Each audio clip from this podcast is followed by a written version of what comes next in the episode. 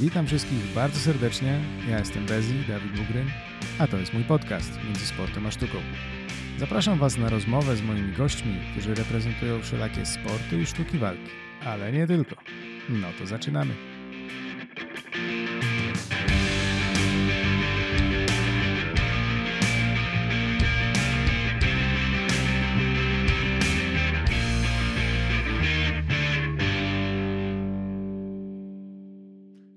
Mi, czy oglądałeś może Cobra Kai?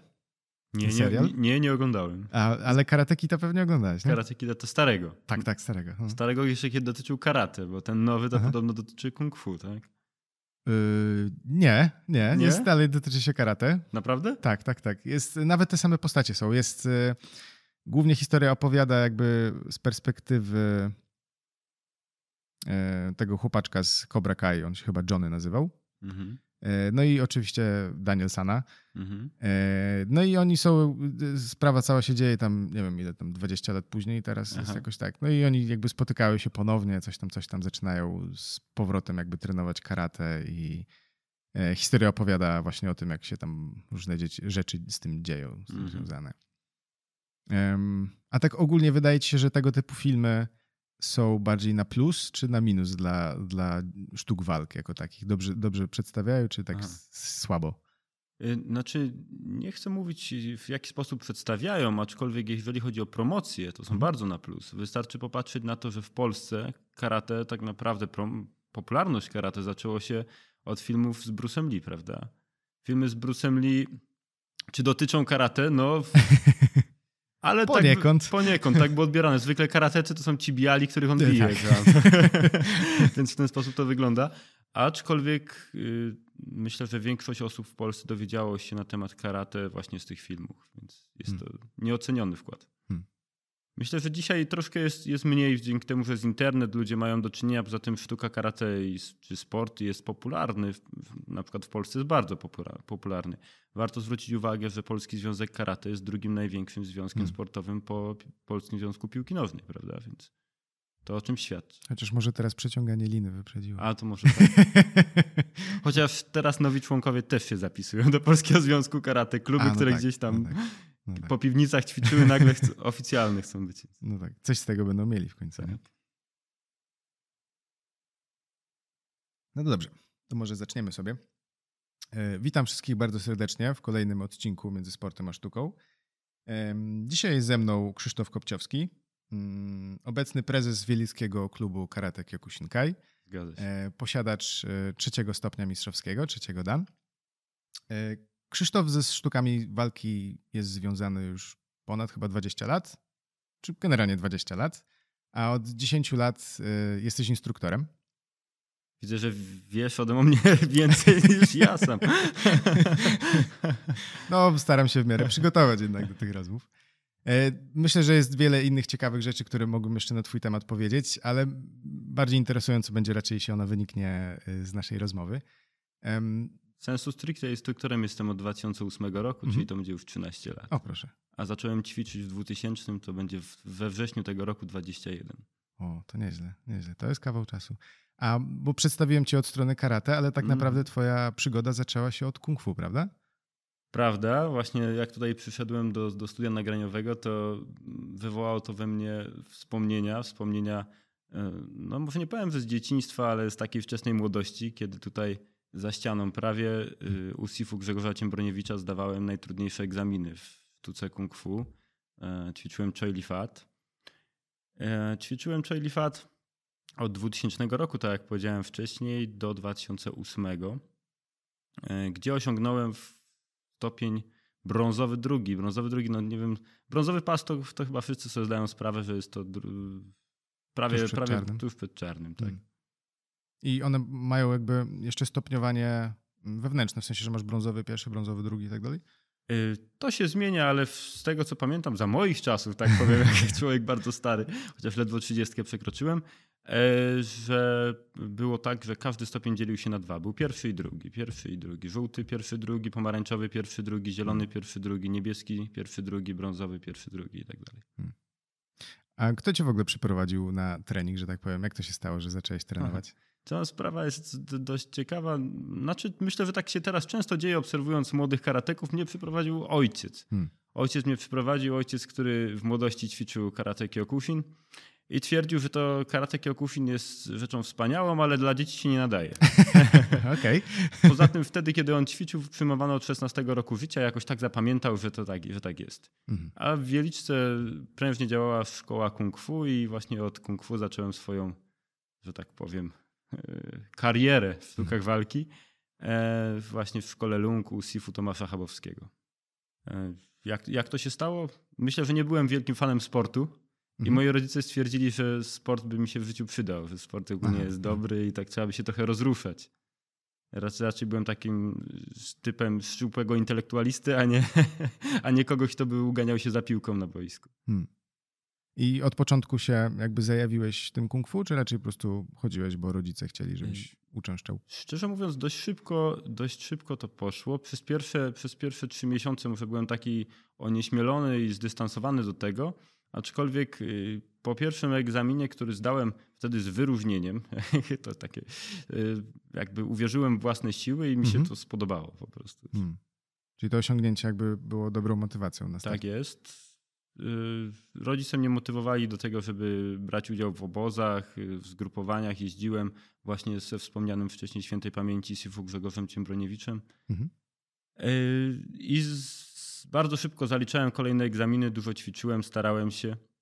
I już po roku miałem pomarańczowy drugi pas, czyli cztery egzaminy zdałem w rok, co się wydaje bardzo dużo, szczególnie na, na dziecko. Prawda? No tak, to trzy miesiące. Tak. tak. Hmm. A dużo materiału było do, do przyswojenia? E, jeżeli mówimy o kung fu, to jest trochę inaczej niż w karate, bo w kung fu głównym, głównym tematem egzaminów są kata, są kata jak mówię teraz kata, kata po japońsku, ale formy. Są formy, tak? E, no i w kung fu na każdy stopień trzeba było znać kolejną formę i te formy nie były takie jak na przykład w karate Kyokushin, że jest, mają po 30 parę ruchów, czy tam 50 dłuższe, tylko miały po 100-200 ruchów. I to, tak, i to była no, forma po pierwsze pamięciowa, żeby się tego nauczyć, a po drugie no, trzeba było to praktykować, żeby to jakoś zrobić. No tak? jasne, no jasne. Się nie pomylić. I się nie pomylić. tak, głównym, głównym właśnie celem było, żeby do, dobrnąć do końca, żeby no zrobić. Tak. Żeby zrobić. No tak. No, Więc na każdy stopień była kolejna forma, albo dwie, albo albo, albo formy ręczne, albo z bronią, albo z partnerem, albo jakąś formę nawet na worku czy na manekinie, bo w kung fu czy lifat to ćwiczy się także na manekinach. Hmm. A tato dla ciebie od początku planował karierę karateki? Nie, myślę, że nie. Myśl, myślę, że nie. Yy, dlatego, że on sam, tak jak powiedziałem wcześniej, ćwiczył, jak miał 16 lat, później na studiach zrobił sobie przerwę. Ta przerwa trwała 18 lat, zanim wrócił, ale wrócił niejako przeze mnie. No proszę. Dlatego, że y, ja zacząłem ćwiczyć, on jemu zaczęły wracać pewne wspomnienia z tym związane. I podczas pewnych wakacji y, byliśmy w urodziny, która prowadziła na zachodzie Polski hotel. I tam w tym hotelu odbywało się zgrupowanie karate Kyokushin. I tak akurat wynikło, że ja miałem strój do kung fu swój, mój ojciec tam poszedł i tam oglądał te treningi i porozmawiał z ówczesnym sensei, nie pomnę jak się nazywał i skąd był, nie pamiętam tego, to był wielki stres dla mnie wtedy. E, czy może moglibyśmy przyjść z tyłu poćwiczyć na tym treningu, żeby tak zobaczyć, przypomniał sobie. No i poszliśmy, ja tam gdzieś z tyłu ćwiczyłem, on też. E, no i jakby to wszystko wróciło, że, że, wspomnienia, że chce, chciał do tego powrócić. Mhm. Jako, że swoją przygodę z karate zakończył wtedy na stopniu e, drugie Q, tak, drugie Q, czyli brązowy pas, no to wrócił, wrócił z tym brązowym pasem. Wrócić z brązowym pasem jest trudno. Łatwiej jest wrócić z niskim stopniem, bo no się tak. stoi gdzieś z tyłu i się no tak. patrzy tak. od gapia, a z wysokim stopniem jest trudno wrócić. Każdy patrzy na ciebie, skąd się wziąłeś i co sobą reprezentujesz. Są jakieś oczekiwania. Tak. Poza tym gorzej się ćwiczyło się, miało się 20 lat, a wraca się ma się 40, to też jest trochę gorzej. A utrzymywał jakoś aktywność fizyczną w międzyczasie, czy tak różnie? Znaczy pracę ma taką, on jest geologiem, że dużo chodził, bo kartował, mhm. chodził po potokach i tak dalej, po górach, różne takie rzeczy, wykonywał mapy. Więc w ten sposób, ale sportu jako takiego czynnego nie uprawiał. Hmm. Um, a jak w ogóle się zdarzyło, że przeskoczyłeś z kung fu na karate? Y, to jest dość ciekawa sprawa. Y, ćwiczyłem kung fu i byłem instruktorem. Y, wtedy miałem w szkole Lung trzeci najwyższy stopień po Sifu Chabowskim i jego żonie. Mhm. Siadałem, zasiadałem nawet w komisjach egzaminacyjnych, miałem swoją grupę, prowadziłem tam, ale czułem, że to jakby takie wypalenie, że to do niczego nie prowadzi, że kolej, kolejna forma, że tak naprawdę więcej już nie jestem w stanie osiągnąć przez jakiś długi czas. Mhm. I tak coraz bardziej, coraz mniej miałem do, do tego serca. Mhm. W międzyczasie mój ojciec ćwiczył, yy, wrócił do Shichana Andrzeja Drewniaka. Myślę, że osoby, które się interesują sztukami muszą walki, znać. to muszą znać to nazwisko. Yy, ćwiczył tam yy, w Krakowie i osiągnął stopień mistrzowski. Drugi dan już miał wtedy. To przez te lata osiągnął drugi dan. I padła taka propozycja, czy może ojciec by nie założył klubu w Wieliczce. Mhm. Jako, że w Wieliczce nie było karate kyokushin, było karate oyama, gdzieś tam pelętało się po bokach y, karate tradycyjne, ale karate kyokushin nigdy w Wieliczce nie miało swojego reprezentanta. No i po namowach, chociaż nie chciał tego robić przez dłuższy czas, bo uważał, że jeżeli będzie coś zajmował się czymś no, prawie zawodowo, bo w ten sposób, to zabije jego pasję, prawda? Hmm. Na szczęście tak się nie stało, od razu wyprzedzam.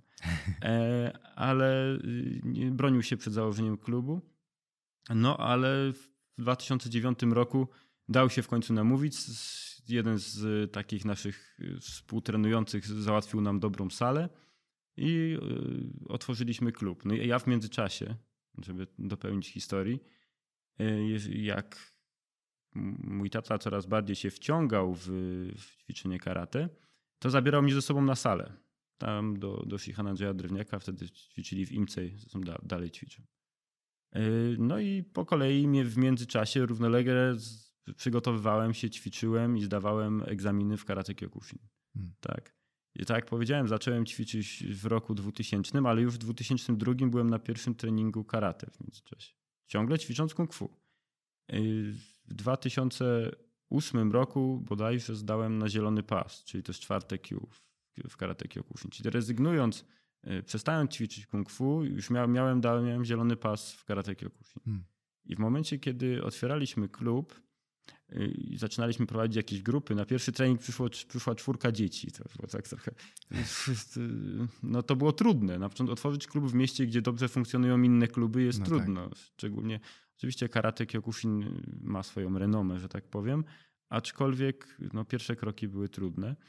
No i prowadził oczywiście tata, a ja mu asystowałem jako tam wtedy 20-letni e, chłopak. E, no i tak, to z treningu na trening, z treningu na trening przychodziło coraz więcej osób. Jak się zaczęli dowiadywać, że w Wieliczce jest klub karate, Kyokushin, to osoby, które ćwiczyły kiedyś w młodości, tak jak on zresztą, gdzieś w Krakowie dzwoniły, czy można by przyjść, może, może wróci. To jak takie wspomnienie, powrót do młodości, hmm. tak? E, co ciekawe, dużo, większość tych osób do dzisiaj ćwiczy. Do dzisiaj ćwiczy. No proszę, to jest dość niezwykłe, bo przeważnie tak, tak. E, ogień zapłonie, trochę tak. popali się i potem przeważnie już jest dziękuję. Ale w drodze karate jest coś takiego, co, co wciąga i co nie, po, nie pozwala jej porzucić, bo to tak porzucając a może, że uprzedzam pewne rzeczy, ale w karate, szczególnie w karate Kyokushin, jeżeli ludzie się spotykają, jeżeli się widzą, to mówią sobie us. Hmm. Jak us w karate tradycyjnym to jest skrót od po prostu dzień dobry, przywitania. To w karate Kyokushin się mówi, że to jest skrót od osu no seishin, co się tłumaczy jako duch wytrwałości. Czyli jeżeli mówię ci us, to mówię bądź wytrwały, trzymaj się drogi. Jeżeli zrezygnujesz, to tak jakbyś zaprzeczył swoim ideałom. Hmm. Dlatego, dlatego jeżeli ktoś naprawdę ćwiczy na sposób kyokushin, no bo e, style w karate to jest tak jakby sposób ćwiczenia. Karate to, to, to jest po prostu, że warto zacząć od początku. E, jeżeli nie wiadomo od czego zacząć, to warto od początku, tak? Czyli od Będzie definicji. Karate Karate to z japońskiego kara to jest pusty, a te to ręka. Tak? Karate, pusta ręka. Tak jak kara oke to pusta orkiestra. To, no tak. to raczej ludzie bardziej kojarzą, ale pusta ręka. W karate broni występują, ale to tak na marginesie. To znaczy takie rolnicze na zasadzie kij, bo łatwo było kij dostać. Hmm. Y, tonfa, no bo tonfa to, to, to rolniczy przyrząd, czy tam nunchaku, ale to prawie się tego nie ćwiczy, to tam gdzieś jest historycznie. Hmm. Ogólnie pusta ręka dobrze definiuje to, co robimy. I teraz karate można ćwiczyć na różny sposób. E, niektórzy ćwiczą na sposób shotokan, niektórzy ćwiczą na sposób, nie wiem, y, shitoryu, inni ćwiczą y, okinawa te, inni ćwiczą kyokushin. A kyokushin to znaczy Stowarzyszenie Poszukiwaczy Granic Możliwości. Tak, więc jeżeli ćwiczymy... Bardzo ładnie brzmi. Tak, właśnie. Więc jeżeli ćwiczymy kyokushin, no to, to nas zobowiązuje. Tak? Można powiedzieć w takim razie, że e, kyokushin zajmuje się, znaczy zajmuje się, um, u swojej podstawy ma jakby takie hartowanie ludzi, tak? Yy, no to dobrze, to, to kontynuujmy naszą historię. Żeby w ogóle zrozumieć o co chodzi w różnych stylach karate i w ogóle w karate, to trzeba by sięgnąć do, do historii. Po pierwsze, skąd się karate wzięło w Japonii? Mhm. Bo karate jako japońskie, wszyscy wiedzą, że karate pochodzi z Japonii, tak? Ale to jest nie do końca prawda, to jest tylko trochę prawda.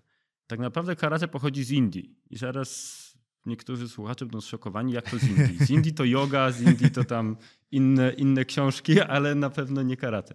Z Indii karate dlatego, że jeżeli, jeżeli patrzymy na karate historycznie, to pra, pra, przyczyną karate była taka wędrówka buddyjskiego mnicha Zen, który się nazywał Bodhidharma, inaczej Damo przez Japończyków nazywany z Indii do Chin. Jedni mówią, że on szedł przez Himalaje, to jest taka romantyczna opowieść, że szedł przez Himalaje, e, a że był z miasta Madras, e, to jest miasto, to jest miasto portowe, e, to bardziej, bardziej prawdopodobne wydaje się, że popłynął jednak statkiem do Chin. Mhm.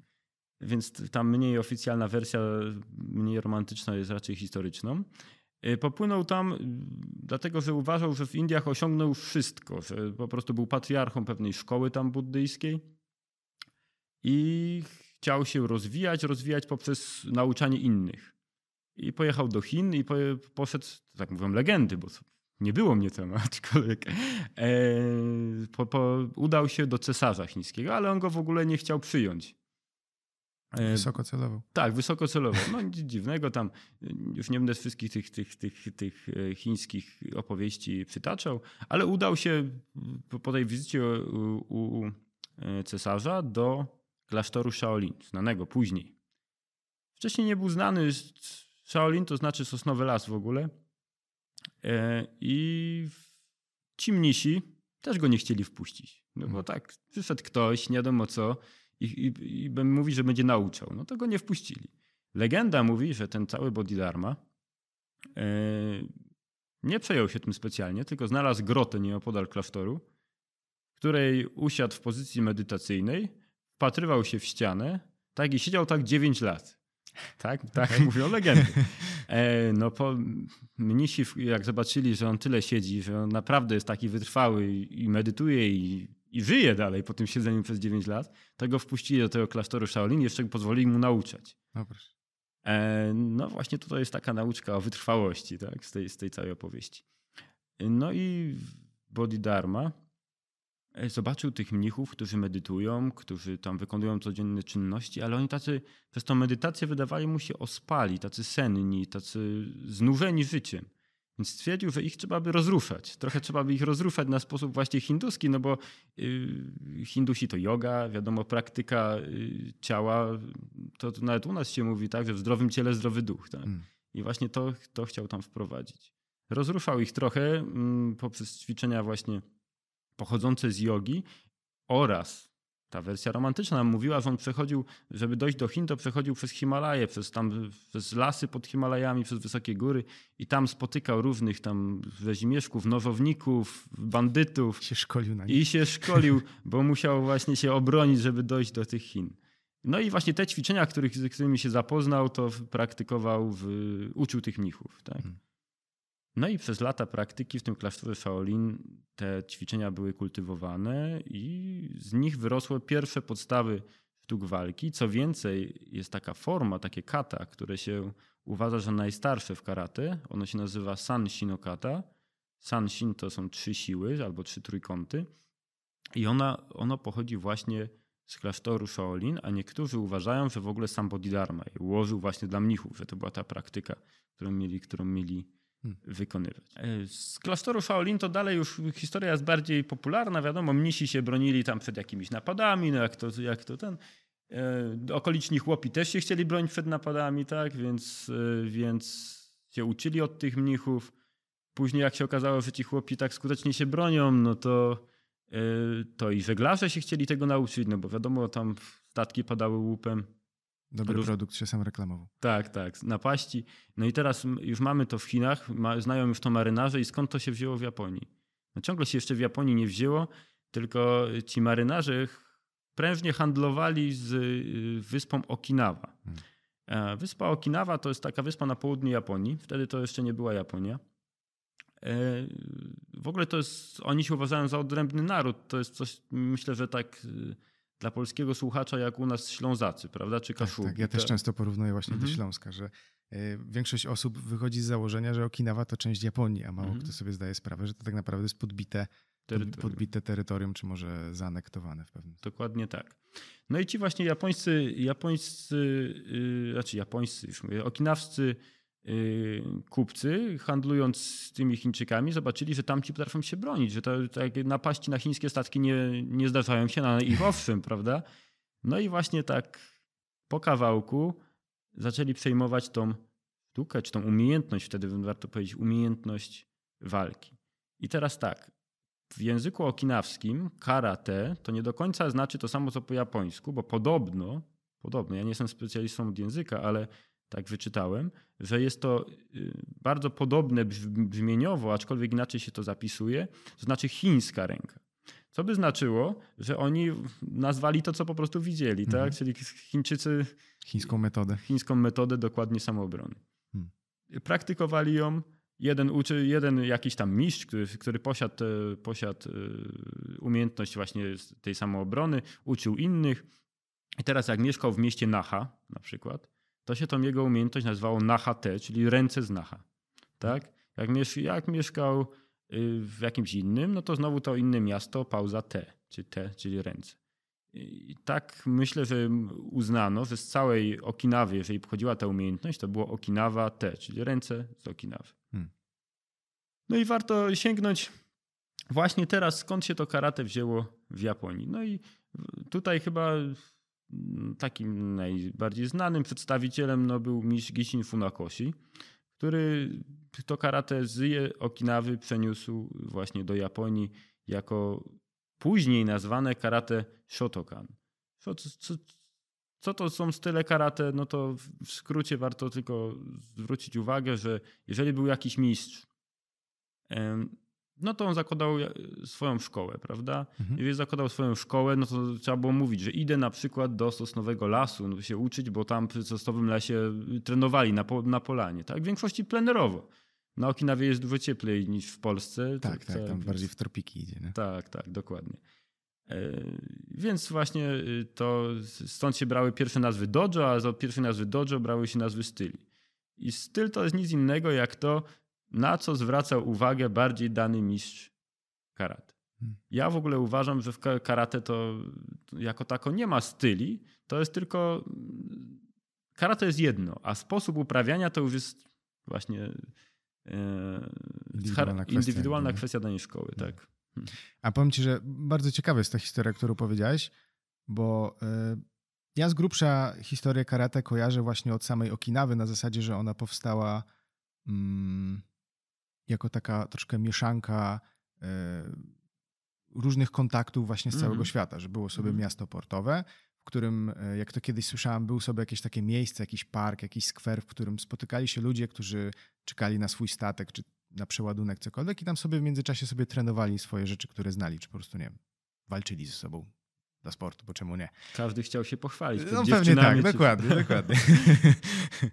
E, no i tam mm, jakby właśnie spotykały się różne style z wszelakich miejsc. No i że niby Okinawczycy, Okinawczycy? Chyba ci, tak. Ci ludzie z Okinawy. Ci ludzie z Okinawy. E, właśnie w ten sposób zaczęli łapać to, co ciekawsze elementy z tych wszystkich różnych styli osób, które tam pokazywały i tak dalej, i tak dalej i zaczęli właśnie formować własny styl, ale mm. nigdy nie słyszałem, że można to tak daleko, że tak powiem, że aż do Indii, Indii pociągnąć e, tą, tą historię. Tak, ja myślę, że obie wersje są prawdziwe, no bo w jakiś sposób to musiało, że tak powiem, dochodzić do tego przenikania i właśnie no pewnie w ten sposób, nie? Właśnie w ten mm. sposób.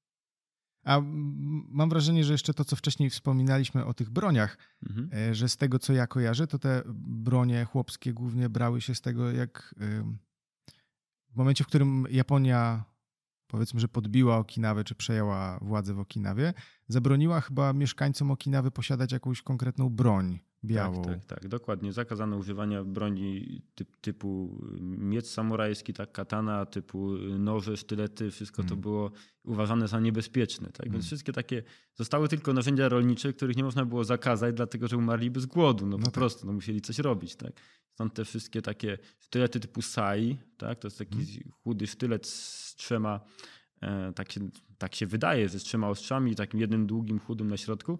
On służył do sadzenia ryżu po prostu, więc czy tam y, no cep, czyli nunchaku, do młócenia, mm -hmm, tak? Mm -hmm. No kij, no to służy do wszystkiego, poza tym nie da się zakazać kija, bo jest wszędzie, więc to w ten sposób. E, a, a, a idąc dalej tą historią w ogóle z karate, to też spotkałem się z taką teorią, że Okinawczycy tak naprawdę tego karate niespecjalnie chcieli przekazywać Japończykom, mm -hmm. że nie mhm. byli tacy ochoczy, żeby propagować jakby swój system samoobrony przed Japończykami.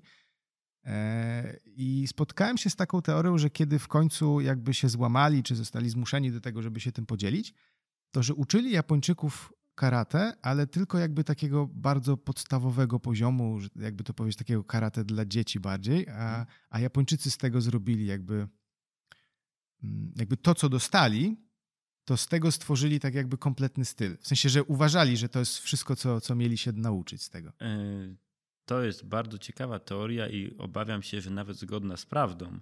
Aczkolwiek nie wiem, czy ja powinienem taką prezentować teorię jako reprezentant karate, mhm. dlatego że większość moich kolegów jednak ćwiczy karate japońskie. Mhm. Y, co do karate kyokushin, myślę, że dojdziemy jeszcze później, y, skąd się wzięło, ale y, właśnie karate typu Shotokan, czy karate tam i są inne style sensu stricte japońskie, dokładnie tak mają bardzo ograniczoną formę w stosunku do tego i nawet praktykę, co się ćwiczyło na Okinawie. Hmm. W ogóle na Okinawie karate się ćwiczy trochę inaczej niż w Japonii. Na Okinawie najważniejszy jest duch, zaangażowanie w trening, a nie sama dyscyplina. W Japonii główną, główną jakby cech, cechą karateki musi być dyscyplina. Tam się nie wolno spóźnić na trening. Tam jak ktoś się spóźni, to jest z tego powodu represjonowany. Tam na każde polecenie sensei należy się ukłonić, powiedzieć us i tak dalej. Y, wykonywać polecenia bezwzględnie, a w, na Okinawie wygląda to w ten sposób, że ktoś przychodzi na trening, spóźnił się. No trening jest o 9, przyszedł 9.15 Ktoś tam ćwiczy, ktoś nie ćwiczy. Mają wyspiarski luz. Tak, mają wyspiarski luz, dokładnie. Ale jak chodzi o, o zaangażowanie, jak chodzi o praktykę, to tam jest karate bardziej kontaktowe, tam się, tam łamanie przedmiotów, czyli tamasiwari y, jest praktykowane, tam utwardzanie ciała tak naprawdę, te wszystkie takie typowe, typowe ręce karateki, prawda, rozbijane kości, hmm. utwardzanie. Zresztą jeszcze, jeszcze żyją mistrzowie okinawscy, Zresztą można sobie pooglądać, nie chcę innych kanałów na YouTubie reklamować, ale to są zagraniczne. E, Kuro Obi na przykład się nazywa taki kanał. I dużo, dużo wywiadów i ciekawych, ciekawych właśnie mhm. nagrań z Okinawy można zobaczyć. Mhm. Więc tak, to znaczy obawiam się, że to prawda, że Japończycy, że zresztą dlaczego się obawiam, że to prawda? Bo Japończycy później próbowali zrobić coś podobnego, tylko już nie w stosunku do, do że tak powiem, swoich kolegów, tylko w stosunku do tak tak w cudzysłowie białasów. E, przyjeżdżali do, do, do Europy i pokazywali parę technik i twierdzili, że to jest całe karate. Albo hmm. ustawiali ludzi w zenku cudaci, ręce, ręce do zdjęcia i mówili, że to jest pozycja walki. Tak? I później się dziwili, dziwiliśmy, że jeździliśmy na zawody do Japonii dostawaliśmy w piernicz. Tak? No więc obawiam się, że ta historia może być prawdziwa, po prostu zastosowali sprawdzoną hmm. metodę, a później... Jak człowiek człowiekiem, to tak, nie tak. chcieli się dzielić sekretami. Też kojarzę chyba, że style e, okinawskie troszkę bardziej mają jakby taki większy nacisk na techniki miękkie, że się tak wyrażę? W sensie jakieś dźwignie, tam troszkę więcej, więcej takich rzeczy dźwigniowych jest? Mhm. E, karate twarde, takie w sensu stricte twarde, no to możemy, na, możemy style w ogóle podzielić na, na miękkie i twarde, tak? Twarde zwykle pochodzą faktycznie, faktycznie z Japonii. Na przykład typowym stylem twardym jest Shotokan, mhm. prawda? Twarde bloki, jedno uderzenie gościu padł, taka przynajmniej tak. One shot, one kill. Tak, tak, tak. To się nazywa ichigeki po japońsku. E, takie przynajmniej są założenia. Czy to prawda? No to już jest kwestia indywidualna, bo ja nie uważam, że są złe sztuki walki czy złe style karate. Są tylko źli ludzie, którzy źle ćwiczą. A myślę, że ćwicząc, ćwicząc cokolwiek, jeżeli będzie się ćwiczyć z zaangażowaniem, to będzie się lepszym lub gorszym, ale będzie się dobrym. E, I wracając do tego, są style miękkie karate. I na przykład z takim typowym miękkim stylem e, to jest Goju Ryu. Goju Ryu właśnie pochodzi z Okinawy.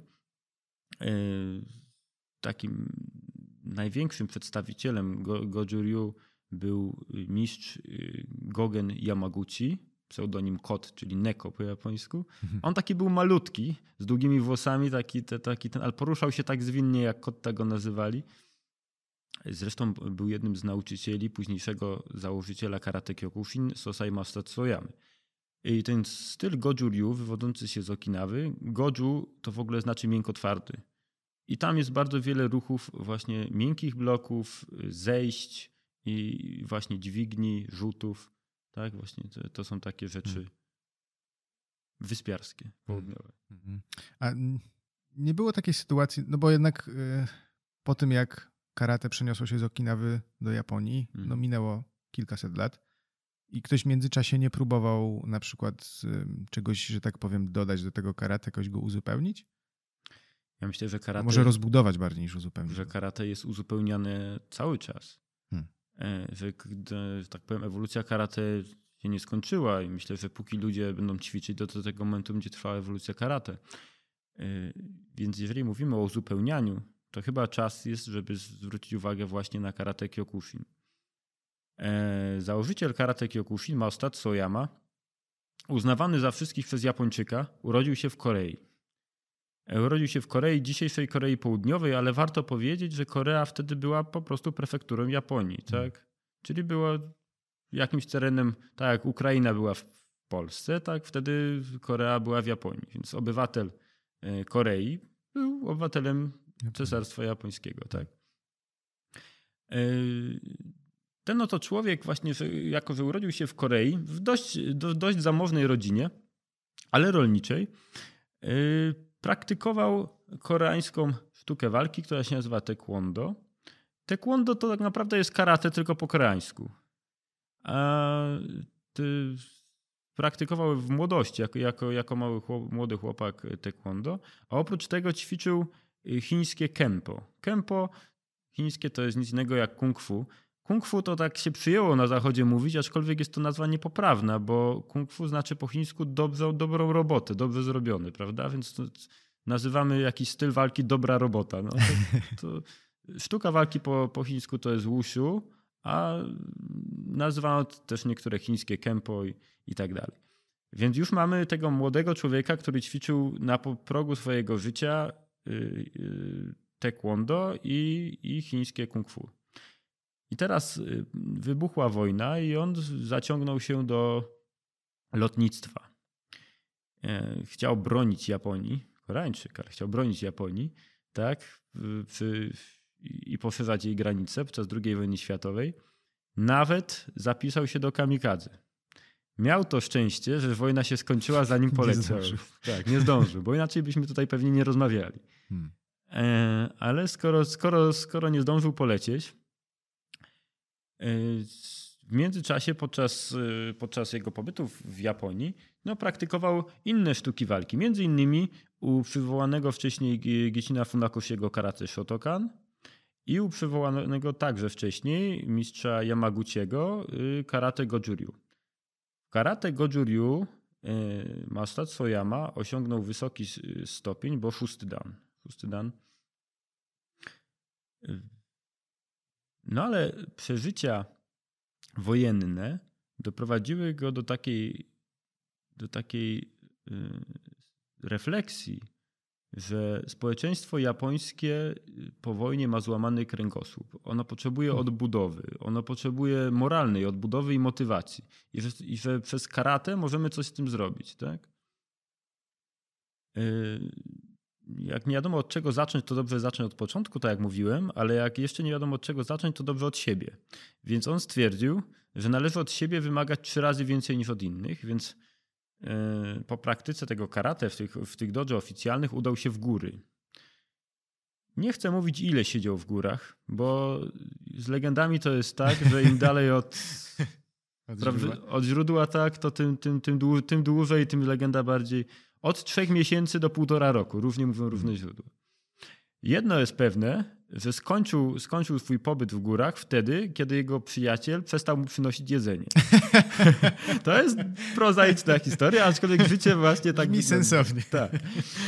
Y, ćwiczył w górach niedaleko, niedaleko Tokio, na takim półwyspie. Ja nie chcę teraz y, przywoływać nazwy tej góry, bo po prostu można to sobie to sprawdzić, a pewnie się mhm. pomylę.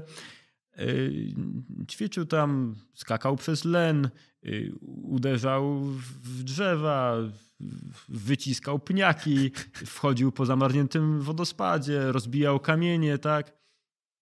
Y, I praktykował siłę woli, żeby nie zejść, żeby nie wrócić, no bo popatrzmy na to w taki sposób, że to młody człowiek, jakby nie było, udał się gdzieś w, w, góry i wiele rzeczy mu doskwierało. Samotność mu strasznie mm. doskwierała. Mówił, że najgorszym, co, co, co, co w górach przeżył, nie było zimno, nie, nie, nie był strach, tylko była samotność, straszna samotność. I miał wątpliwości i wiele razy chciał z tych gór wrócić, chociaż miał jeszcze jedzenie. E, więc w jaki sposób to robił, żeby tą swoją wolę, żeby tą swoją wolę podratować? Golił sobie jedną brew. Zgalał jedną brew bo uważał, że nie może tak się pokazać, bo przecież go wyśmieją. Wszyscy, wszyscy go wyśmieją w mieście, jak wróci. Więc to, Ciekawe. Więc to go motywowało. Nie, muszę od, zaczekać, aż mi odrośnie. Tak? Hmm. Więc jest, kolejny się, miesiąc czy kolejny czas się przedłużało. Ciekawe, ciekawe. Więc kryzysy mają wszyscy, nawet wielcy ludzie. To jest tylko kwestia jest to, żeby je przełamywać. Y, no i po powrocie w końcu z tych gór y, udał się na Mistrzostwa Japonii w karate. No bo jeżeli wymyśliłem coś fajnego, w, jakiś sposób ćwiczenia, w ogóle jeszcze warto cofnąć do tego, dlaczego to się nazywa Kyokushin. No bo on będąc w górach, studiował taką książkę mm, japońskiego samuraja Miyamoto Musashi. Hmm. Tak? I właśnie ta książka nazywała się Kyokushin, czyli granica w ogóle Kyokushin. Kyoku, Shin, Kai. Kyoku to jest granica, tak? Shin to jest prawda, a Kai no to to jest stowarzyszenie, czyli jakaś grupa, jakieś ten, na mhm. rzecz, tak? I tłumaczą to ludzie w różny, w różny sposób, no bo japoński język nie jest taki prosty, Yy, żeby przetłumaczyć. Ciężko nawet czasami coś z angielskiego przetłumaczyć, prawda, na, na, język polski, a co dopiero z japońskiego. No i to Stowarzyszenie Poszukiwaczy Granic Możliwości albo Stowarzyszenie na Rzecz Ostatecznej Prawdy. Tak, tak, się, tak się nazywała ta książka, a tak, tak się nazywa ten styl. Tak nazwał swój, swój styl uprawiania karate Mastatsuyama. No i żeby, żeby go rozpromować, żeby go rozpromować, no to w jaki sposób można było to zrobić. No i na Instagrama nie wrzucił, nie? E, na Facebooka nie wrzucił, nie zapłacił za promocję w mediach, nie wywieszał plakatów. Tylko trzeba było pójść na zawody, gdzie ludzie się interesowali. Tak, i pokazać, że to ma sens, że to ma sens. Poszedł na te Mistrzostwa Japonii i je wygrał. I to wszystkie walki przed czasem. No proszę. Ustanowił też rekord e, w ilości złamanych dachówek, do dzisiaj nie pobity. E, więc w, tym Asiwari. Hmm no jednak rozbijanie kamieni w górach mu trochę pomogło, tak? tak trochę, trochę mu pomogło. Y, no media zaczęły się nim interesować, że to już były czasy radia. No to zaczęto nagle chcieć nagrywać z nim właśnie wywiady, reportaże różne o nim i dlaczego. I on zaczął, zaczął swoją karierę od podpadnięcia wszystkim innym mistrzom, bo jak go zapytano po tych zawodach, no jak wygrał, jak on ćwiczył, dlaczego tak, skąd się wziął, no to powiedział, że nie miał trudności w wygraniu, dlatego że wszyscy, że on ćwiczy prawdziwe karate, a inni ćwiczą taniec. Bo wykonywanie samych form, samych technik jest tańcem niegodnym karateki. No więc od razu był na pięknie, minusie, pięknie. tak? Więc wszyscy go próbowali zwalczać. No ale to też jest tak, że y, jak to mówił Colonel Parker, y, menadżer Elvisa Presleya, nieważne co piszą, ważne, żeby z nazwiskiem. Tak więc pisali. I z, przez to docierał do, do różnych ludzi, do, do, tych, do, do przeciwników, ale i do zwolenników, którzy by, by uważali podobnie. Tak? No, mimo wszystko wygrał, więc miał mimo jakiś argument. Wygrał. Oczywiście, że tak.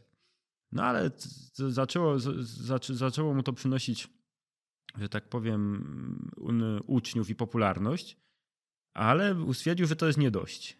Więc zaczął no, no, powiem szczerze, że facet jak chodzi o promocję był genialny, ale jak chodzi o stwarzanie sobie wrogów był jeszcze lepszy.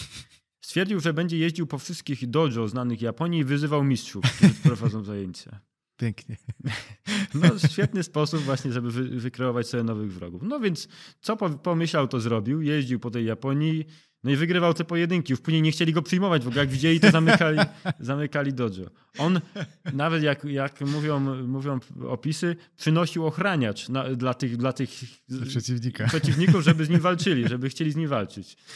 No to, była, to był straszny dyshonor, prawda, dla, tam, pięknie, pięknie. dla mistrzów karaty, więc go po prostu nie znosili. Uważali, że to, co on prezentuje, to jest y, przemoc, a nie karate, że to nie, jest, że to, że to nie ma nic wspólnego z duchem karate, co, co oczywiście było nieprawdą. Tak samo jak nieprawdą było to, co on mówił, że to ich karate to tylko taniec. To były złośliwości, którymi się wymieniali, e, w, że tak powiem, w tamtych czasach. No, ale jemu dalej było mało. Więc stwierdził, że dla większej promocji swojego sposobu ćwiczenia karate, to trzeba by zrobić coś, gdzie, co, o czym napiszą na całym świecie. Więc skoro człowiek to nic, to stwierdził, że trzeba będzie może jakiś, z jakąś zwierzyną powalczyć. I stąd pomysł, żeby walczyć z bykami. Yy, Mastat Soyama to kolejny rekord. Dzisiaj to pewnie zieloni by powiedzieli, że niechlubny, yy, ale no, takie były czasy i nikt się nie przejmował za, za bardzo zwierzętami, szczególnie bykami, które i tak później szły na ubój. Tak? Yy, korida i, i, i do dzisiaj się zresztą odbywa. I, no i Mastat Soyama na stadionach walczył z bykami. Na jakiej zasadzie to wyglądało? Puszczano byka, a on wychodził z samymi swoimi rękami. Tak? No i jego zadaniem było przetrwać, a i byka położyć, znaczy może nie położyć, ubić po prostu, mhm. ubić. E, byk w rogu ma tętnicę w ten sposób, że jeżeli urwiemy mu róg, to się wykrwawi. To nie jest pusty róg jak u barana, czy, tylko że on jest odżywiany krwią, prawda? Więc, hmm. więc wpadł na pomysł. Na początku próbując, próbował tym bykom skręcać kark, za, za rogi. Skręcać. Tak, tak, tak. Ale to było trudne, prawda? Jednak byk 800 kilo nawet może ważyć, prawda? To jest człowiek, on miał 1,70 m parę, czyli ważył 80 parę kilo, więc to też nie, nie, nie był taki Pudzianowski, mhm. więc chociaż bardzo muskularnej postawy, szczególnie jak na tamte czasy, w ogóle wtedy Japończycy byli mniejsi. Dlaczego byli mniejsi? Dlatego, że byli niedożywieni, bo po wojnie brakowało wszystkiego i on uchodził, zresztą warto zwrócić uwagę, jak on to naprawdę się nie nazywał Oyama, no bo miał nazwisko e, koreańskie. Miał nazwisko koreańskie, aczkolwiek e, takie, takie przybrał. I co to znaczy po japońsku Oyama? Oyama, o to jest wielki, a Yama to jest góra, czyli wielki jak góra, tak, wielka góra.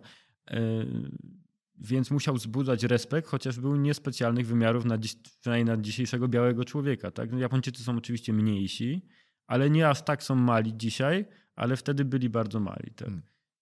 Na poparcie tych słów mogę tylko powiedzieć, że jeszcze y, Shihan Andrzej Drewniak, y, tutaj najsłynniejszy karateka polski i prekursor karate w Polsce, opowiadał mi, że jak sam był w Japonii i ćwiczył u Sosai Oyamy w latach 80., to ci wszyscy Japończycy byli, wydawali mu się strasznie mali, strasznie chudziutcy i malutcy, a to były lata 80. jeszcze, jeszcze po kłosie, po kłosie, po kłosie tamtych czasów. Hmm.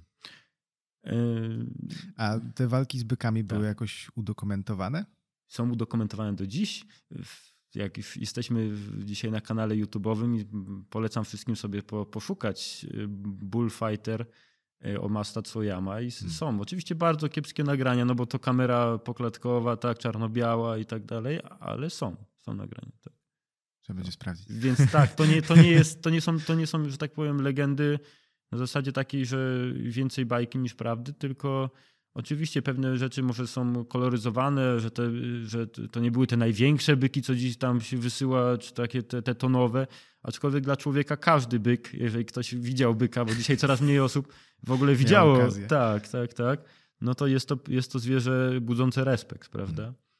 No i więc y, wracając do historii, przerywając dygresję, yy, kantem dłoni, shuto po japońsku, uderzał w róg byka, odłamywał ten róg, a byk się w ten sposób wykrwawiał. Tak?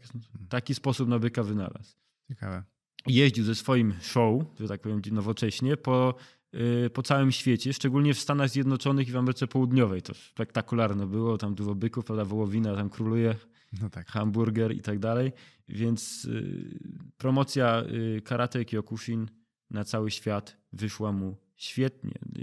Dlaczego mówię, że świetnie? Dlatego, że jest to najbardziej popularny styl karate na całym świecie, no jakby nie patrzeć. Hmm. I, I, dlaczego, dlaczego zacząłem o tym opowiadać? Bo zapytałeś mnie o to, czy karate ewoluuje, czy jest modyfikowane. No, karate Kyokushin ma źródło w taekwondo, ma źródło w kung fu, ma źródło w okinawskim karate i w japońskim. Tak naprawdę do tego jeszcze Masato Tsuyama był wielkim zwolennikiem boksu tajskiego. Oglądał walki bokserów tajskich i wiele rzeczy aplikował do swojego karate. Więc myślę, że a jako, że ta historia nie jest taka stara, bo pewnie niektórzy nie wiedzą, o jakich czasach mówimy. W ogóle karate nie jest stare, bo to mówimy o XIX wieku, jak karate jako takim. Bo sztuki walki są oczywiście, to jest, towarzyszą człowiekowi, myślę, że od zejścia z drzewa, a nawet no jeszcze na drzewie ale samo karate to jest, to, to, to jest młódka, jeżeli chodzi o sztuki walki. E, a karate Kyokushin to jest jedno z najmłodszych, z najmłodszych, e, jeden z najmłodszych styli karate. Lata 1956 się uznaje za założenie hmm. stylu karate. Nawet wieku jeszcze nie ma. Nawet nie, nie, nie, bynajmniej. Czy jak rozpoczynaliście przygodę właśnie z Wielickim Klubem, to o czym wcześniej hmm. rozmawialiśmy, to czy byliście właśnie zainspirowani takimi historiami, czy to było raczej na zasadzie, że trenujemy coś, co nam się podoba i chcemy przekazywać to innym?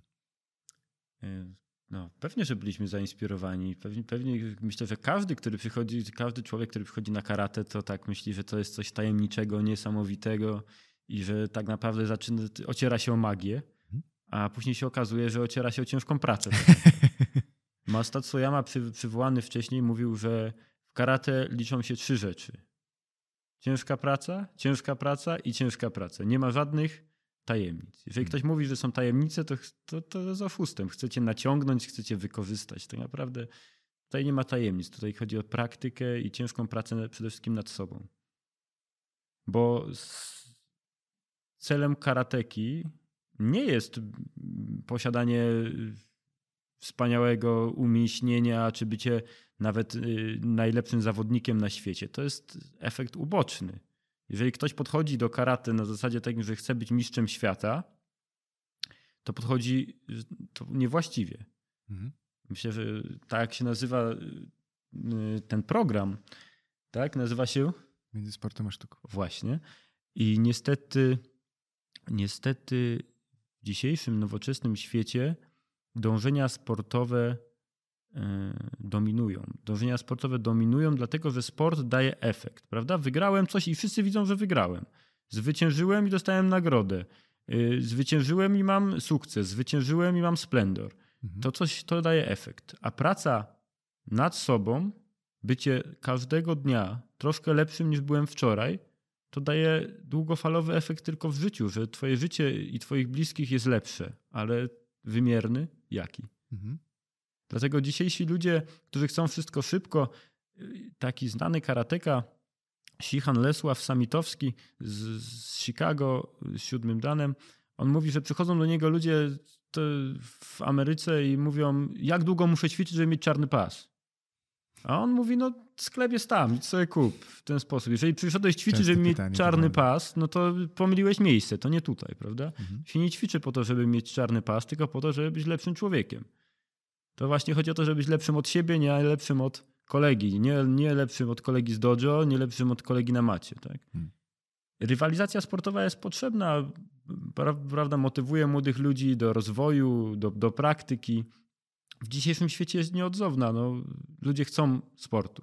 tak są skonstruowani. To w starożytnym Rzymie ludzie chcieli chleba i igrzysk i dzisiaj jest to samo. No, chcą, chcą ludzie sprawdzić, kto jest tym lepszy, tak powiem, karatekom. I nie byłoby w tym nic złego, gdyby nie to, że popularnym staje się wynaturzenie, że ćwiczymy pod kątem sportu. No bo jeżeli mm, ćwiczymy karate jako drogę, prawda? Bo karate tak naprawdę to jest pełna nazwa, to jest karate do Kyokushin Kaikan, czyli droga karate na sposób hmm.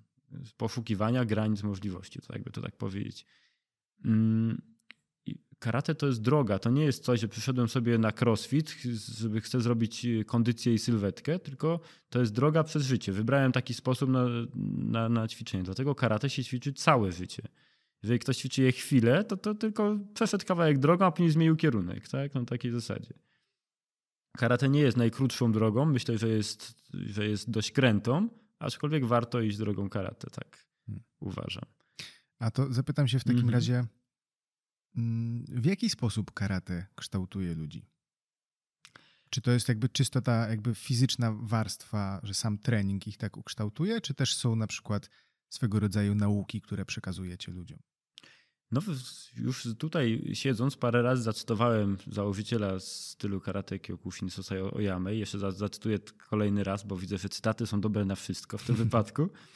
Y, Sosai Oyama mówił, że y, wszystkie egoistyczne żądze, pobudki muszą być spalone w ciężkim, w wielkim ogniu ciężkiego treningu. Czyli po pierwsze, ciężki trening, jeżeli trening jest naprawdę ciężki, to wtedy weryfikuje psychikę kandydata na karatekę. Jeżeli przychodzisz na trening i na całym treningu y, wykonujesz setki pompek, setki brzuszków, setki przysiadów, Później dochodzi do walk, które też są na sposób kyokushin, czyli bez żadnych ochraniaczy. Hmm. Żadnych ochraniaczy. I kolega, który przed chwilą, z którym przed chwilą byłeś na piwie, ale w tym momencie już nie jest twoim kolegą od piwa, tylko twoim sparring partnerem, twoim y, partnerem na drodze w dojo, na drodze karate. Y, leje cię tak, że myślisz, że za chwilę to zastanawiasz się, po co tu w ogóle przyszedłeś i więcej nie wrócisz tak? to jeżeli wracasz, to znaczy, że ta twoja psychika jest coraz mocniejsza, tak? że naprawdę chcesz. Po drugie, na pewno dyscyplinę. No, żeby przychodzić na trening codziennie, żeby przychodzić na trening nawet dwa razy w tygodniu, to trzeba wyrzec się pewnych rzeczy. No inni idą grać w piłkę, ja idę na trening. Inni oglądają serial na Netflixie, ja idę na trening. Tak? Inni, jak już mówię o dorosłych osobach, idą na piwo, ja idę na trening. Tak? Wracam spocony, wracam zmęczony, następnego dnia nie mogę chodzić, bo to nie jest kwestia tego, że ja poszedłem y, na siłowni, czy, czy robię sobie zdjęcia na Instagrama, trzy razy machnę motylkiem i, byłem na treningu. Byłem na treningu. Tylko żaden prowadzący, żaden sensei y, ani shihan nie pozwolą, żeby ktoś przed na trening i nie ćwiczył. Tutaj jest y, na treningu karate kyokushin jest, mówi się, że jest duch, panuje duch. Nie tylko dlatego, że jest duchota, bo tak się ludzie pocą i, i wentylacja kiepska, chociaż też, ale przede wszystkim dlatego, że tam się nikt nie poddaje, no bo jakby jest to bardzo źle widziane i jest taki presja grupy, że jeżeli ktoś by się próbował wyłamać, ktoś by powiedział, ja tego nie zrobię, mhm. to następny raz to byśmy go nie przyjęli. No, takiej zasadzie, no, chyba że przed, nie, dzisiaj spróbuję, dzisiaj dam radę, dzisiaj ten, to jest inna sprawa.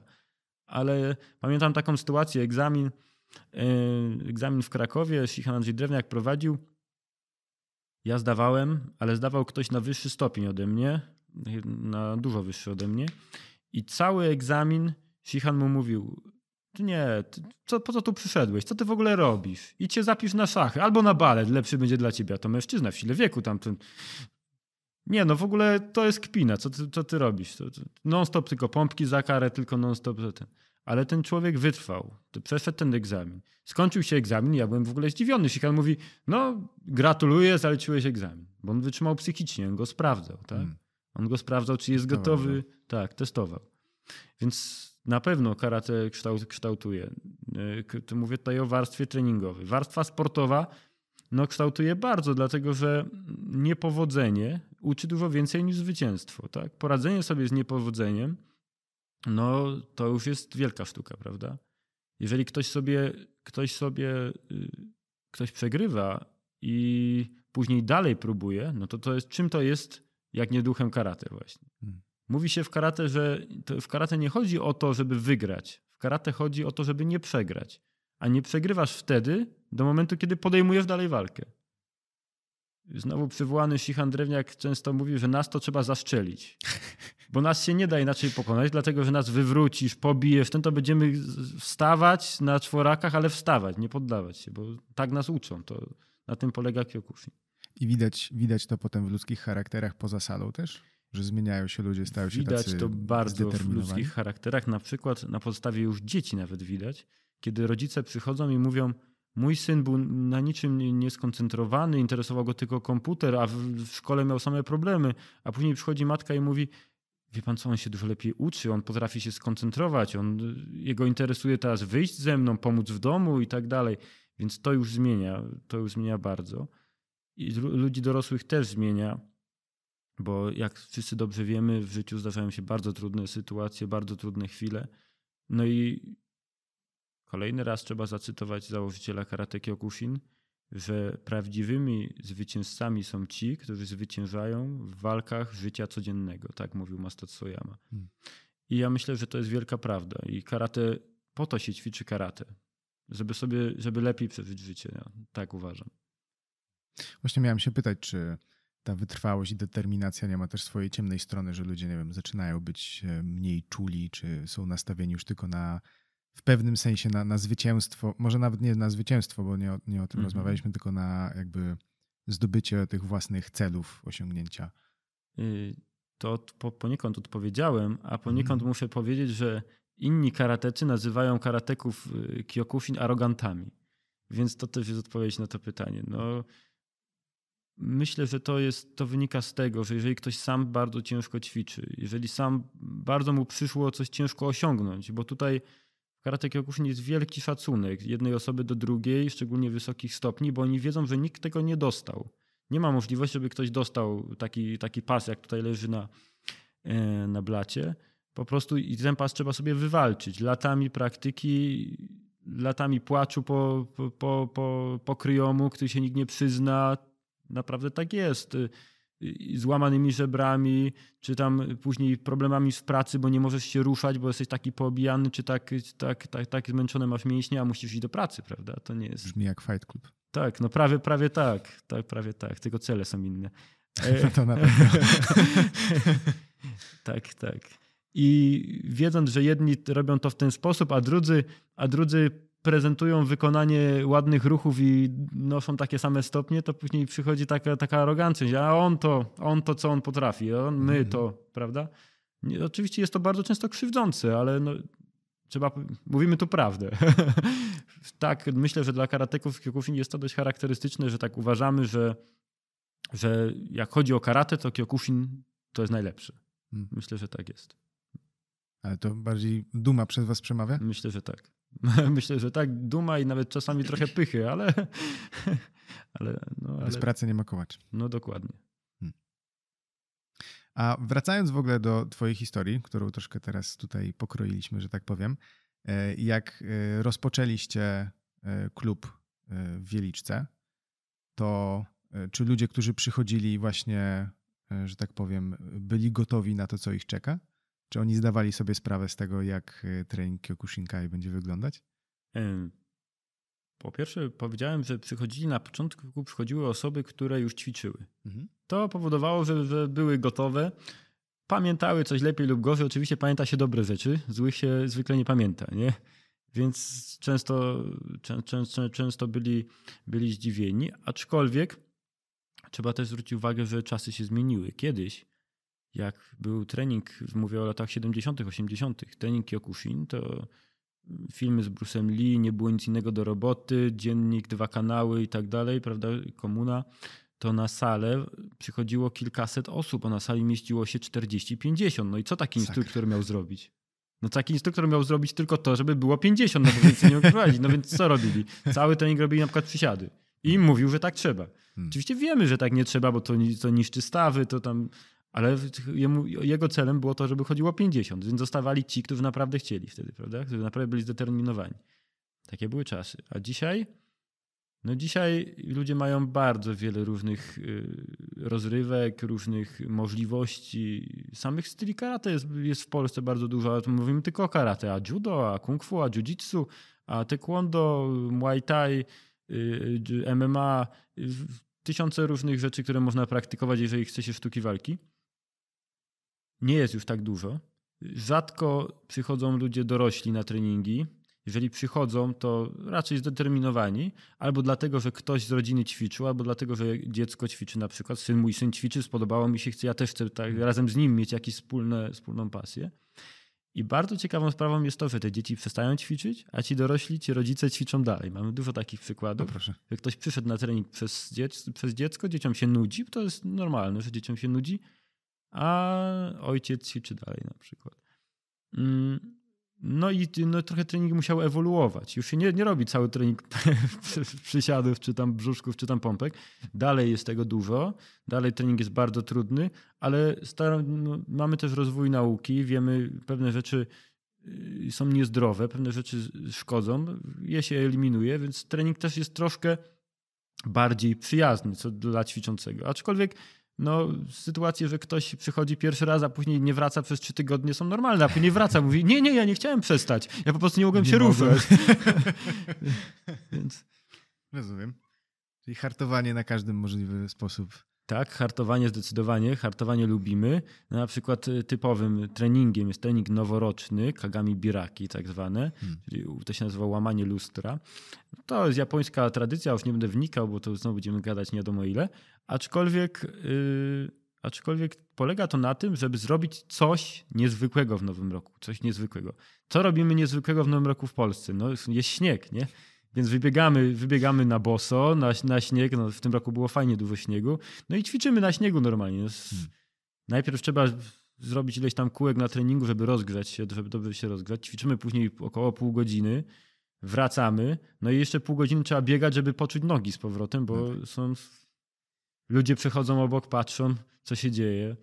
Później na, nawet czasami artykuły w gazetach piszą. Co, takie zjawisko w Wieliczce. No tak, no tak. Tak, więc hartowanie tak. Tak samo y, zimny, zimny wodospad, trening pod wodospadem, to jest takie, takie typowe. Mhm. Y, biegi, biegi plażą wielokilometrowe na obozach letnich. Y, no, już nie mówię o tym, żeby zdać na egzamin na jakiś, na jakiś stopień, bo mówiłem o tym w kung fu, ale w karate kyokushin jest trochę inaczej. Bo w karate kyokushin jest część sprawnościowa. Trzeba robić pompki, przysiady, brzuszki, chodzenie na rękach i te sprawy, skakanie nad kijem. Druga sprawa techniczna, wykonujemy techniki karate, nie? Kihon, e, kata, czyli formy. No i na końcu jest najważniejsza część, czyli kumice, czyli walki. I na przykład zdając na e, trzeci dan, to musisz półtorej godziny walczyć, bez przerwy, półtorej godziny. Sakra. Dwie minuty trwa walka i o jednego zmiana, o jednego zmiana, o jednego zmiana. I tylko słyszysz, słyszysz ten, nic, nic już nie wiesz, co się dzieje po godzinie i tylko, tylko słyszysz Zmiana! O jednego, zmiana. I czekasz na upragnione słowo jamę, po japońsku to znaczy koniec. Jak Shihan krzyknie jamę, wiemy, wiemy, że już, że, że, kto stoi, ten zdał hmm. najprawdopodobniej. I celem nie jest wygrać te walki, celem jest zostać do końca, bo tak jak powiedziałem, w karate Kyokushin chodzi o wytrwałość. Nie chodzi o zwycięstwo, chodzi o to, żeby nie przegrać. Japonia, jak chodzi o karate Kyokushin, to nie wiem, czy jest, nie jest, czy jest centrum w tym momencie. Jeżeli mówimy o centrum e, sportu, to na pewno nie jest, dlatego że tak naprawdę jak chodzi o sportowe Kyokushin, to prym wiedzie taka federacja, która się nazywa KWU, czyli Kyokushin World Union, Światowa Unia Kyokushin. I oni zrzeszają karateków ze wszystkich organizacji i, pozwalają im startować i wybierają tego, który w sporcie jest najlepszy na, na zasadach Kyokushin, prawda? No i to Rosjanie prowadzą. Rosja, tam, tam prezesem jest, jest, jest Rosjanin i tak naprawdę najlepszych zawodników ma dzisiaj Rosja. No. Z czego to wynika, to już zostawiam słuchaczom. E, ale tylko naprowadzę trochę, że jednak w Japonii poziom życia mm, i łatwość życia jest już duża, a na Syberii niekoniecznie. Jednym z najlepszych zawodników Rosyjskie niedźwiedzie przyjeżdżają i wygrywają, tak? Tak, jednym z najlepszych zawodników w historii Kyokushin był taki Aleksandr Piczkunow, który ma piąty dan teraz i teraz już jest sekretarzem Światowej Unii Kyokushin, teraz już nie startuje, aczkolwiek uczy. On tu kiedyś był w Polsce, nawet uczestniczyłem w seminarium z nim. No i on, on mieszka na Uralu. O, jak opowiadał, w jaki sposób do, do klubu w zimie do, do, dochodził, to już samo to pokazuje, tak, prawda, determinację i hmm. to by się bardzo chce. A w Japonii, no Japonia się starzeje, Japonia wygląda już trochę inaczej. Oczywiście jest duchowym sercem i stolicą karate, aczkolwiek to już nie tylko Japonia, już nie te czasy, co, co, co 50 lat mhm. temu. Czyli to takie mm, trudne warunki treningowe, czy też generalnie taki harpagański trening jest kluczem do sukcesu w, w zawodach? Czy to jakby nie ma tak, że znaczy, dobrze przygotowane metody są cenniejsze? Znaczy, dwie, dwie sprawy. Do sukcesu w zawodach na pewno potrzebujemy przygotowania motorycznego, sportowego, takiego mhm. typowego jak niczym się prawie nie różniącego od tego, co wykonuje Justyna i wykonywała Justyna Kowalczyk, czy inni sportowcy wytrzymałościowi. No bo walka karate kyokushin jest długa, dwie minuty, później dogrywka dwie minuty, później dwie minuty i tak dalej. W niektórych kategoriach nawet na zawodach są trzy minuty. Y, może słuchacze pomyślą, że dwie minuty to jest krótko. Ja proponuję sobie pójść, wziąć sobie nawet y, worek treningowy i dwie minuty szybko uderzać w ten worek, a worek ci nie odda. To jest, dwie minuty to jest bardzo długo. A, a walczyć z kimś, kto, cię, kto, kto ci chce oddać i to przyłożyć, tak, to dwie minuty to jest bardzo długo. Yy, więc bardzo ważne jest przygotowanie metodyczne, motoryczne, bo bez tego się nie da w sporcie. To, to jest takie, nie, nie jest aż takie ważne, jak chodzi o sztukę karate, ale jak chodzi o sport, to jest podstawowe. No a druga sprawa no, jest tak zwana psychika zwycięzcy. Jeżeli nie będziesz bardzo chciał, to nie ma szans. No po prostu musisz bardzo chcieć, a oni bardzo chcą. Hmm. Ale czy metody takie y, typu Masta Tsoyama, ćwiczenie w lesie i ten są pomocne w zawodach? Nie sądzę. Są pomocne w kształtowaniu psychiki, ale to nie. To nie te czasy, to zupełnie nie. Hmm. A skoro już o te zawody y, zahaczyliśmy, to wcześniej rozmawialiśmy o tym, że ten sport, to podejście takie sportowe nie jest tym, e, czym chciałoby się karate jakby kierunkować. E, ale jednocześnie zawody, zawody macie. Więc jak to się ma, jedno, w sensie jak macie zawody, a jednocześnie nie jest to tym sportem? Mm. Po pierwsze, presja, presja jest społeczna. E, Masato Yama jak e, żył, to w karate Kyokushin były tylko i wyłącznie zawody, wszystkim, może źle powiedziałem, nie, nie do końca jak żył, tylko zgodnie z jego zamysłem na początku, bo on sam też ulegał presji później, zawody w karate Kyokushin miały być tylko i wyłącznie tak zwane open. Co to znaczy zawody open? Znaczy, że nie są wagowe. Znaczy, że yy, Maostatsuyama pytany, czy ktoś słabszy może zwyciężyć silniejszego, mówił, że oczywiście, tylko nie może być słaby.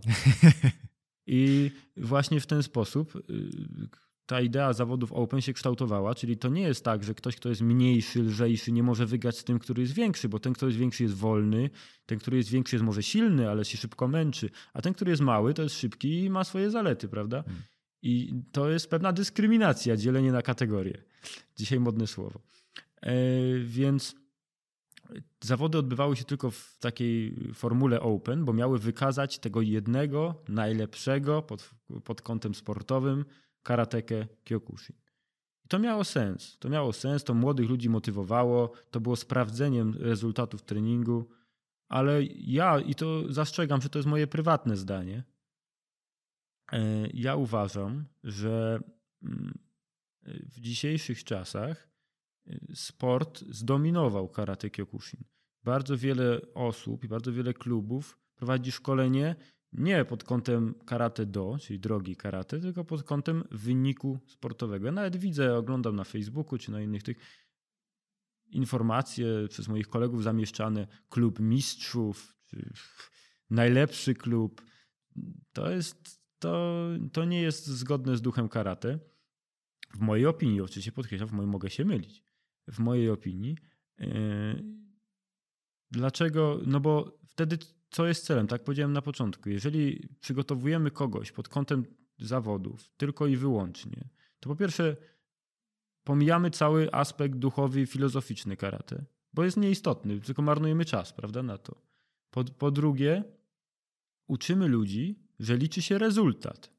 Ale z tego, jak ja rozumiem karate, to nie rezultat jest ważny. Nie jest ważne to, jaki ty masz kolor pasa, tylko czy jesteś lepszy niż byłeś wczoraj.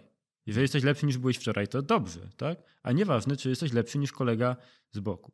Więc jeżeli sprowadzamy karate do sportu, no to karate przestaje być czymś wyjątkowym, a staje się kolejnym, kolejną po prostu rywalizacją typu Dyscypliną. Dyscypli, dyscypliną prawie olimpijską, bo niedużo brakuje, a teraz będzie karate, ale no, karate tradycyjne, że tak powiem, na olimpiadzie. Kyokushin też chce bardzo wejść na olimpiadę, czego ja osobiście nie rozumiem. Pytałeś, dlaczego tak jest. Po pierwsze, presja społeczna, no bo przyprowadzają rodzice dzieci, oni chcą, żeby oni mieli osiągnięcia sportowe. No, tak. no bo przecież jak nie mają osiągnięć, no to, to marnują czas. No nie, ludzie nie potrafią patrzeć długofalowo, że tak naprawdę, znaczy nie wszyscy oczywiście, ale część. Też ciężko jest zmierzyć jakby zmianę tak. w charakterze człowieka oczywiście. w porównaniu do ilości medali, którą do, Dokładnie tak jest. Druga sprawa to jest jednak nie można lekceważyć y, czegoś takiego jak finanse. No, żaden, żaden klub nie jest w stanie egzystować bez posiadania finansów.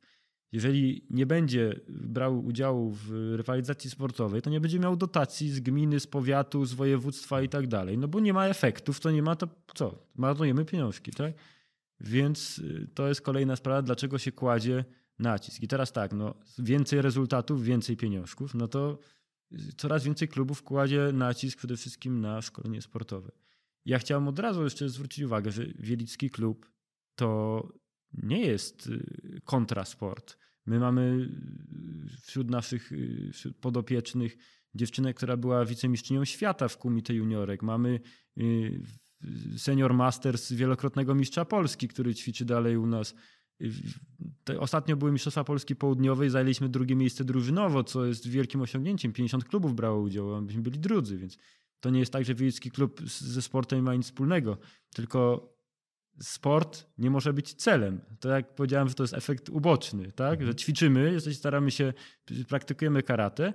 Oczywiście można zrobić jeden trening na zasadzie tu bardziej pod kątem sportu dodatkowo, a nie tylko i wyłącznie.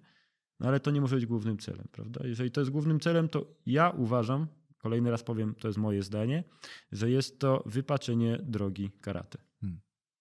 I czy mm, to jest właśnie ten, powiedzmy, że złoty środek e, pomiędzy tym sportem a, a, a sztuką, czyli takie e, odpowiednie proporcje tego treningu nastawionego na, na zawody, a, a jednocześnie ten klasyczny trening?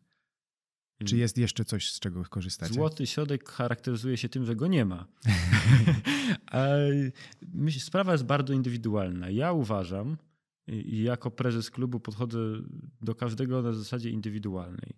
Jeżeli ktoś ma duże predyspozycje do rywalizacji, to go trzeba do tego motywować, dlatego że to jest może jego droga właśnie. Hmm. A jeżeli ktoś ma predyspozycje do, do, pod, albo nie ma nawet żadnych predyspozycji, nawet żadnych nie ma predyspozycji. Tego trzeba motywować, żeby ćwiczył karate, chociaż nie będzie z niego żadnego wielkiego mistrza ani zawodnika, bo on może dzięki temu kiedyś w trudnych sytuacjach sobie przypomni, dałem radę wtedy, dam radę teraz, tak? Yy, I podejście indywidualne jest tu bardzo ważne. No i też uważam, że nie należy nikogo, że może kluczowe w prowadzeniu klubu jest to, żeby nikogo zbytnio nie promować, bo jeżeli będziemy stawiać, wywyższać inne osoby, to jak, jak z drugiej strony powiemy tym drugą? No tobie, tobie nic nie wychodzi, ty nie masz efektów sportowych, to, to ty jesteś kim? Ty jesteś po co tutaj, tak? Idź tam do kąta. Idź tam do kąta, tak? Ja prowadzę trening dla tej osoby, a dla tej, no ty marnuję swój czas, ja tu przyszedłem, prawda? Nie, to jest, to jest trudne. To jest trudne, bo żeby dotrzeć do każdego indywidualnie i nie popełnić błędów. No ale nawet jak się popełnia błędy, to grunt jest, żeby z nich wychodzić, a każdy tak. popełnia błędy. Tak. E, mam wrażenie, że też e, często jest taki.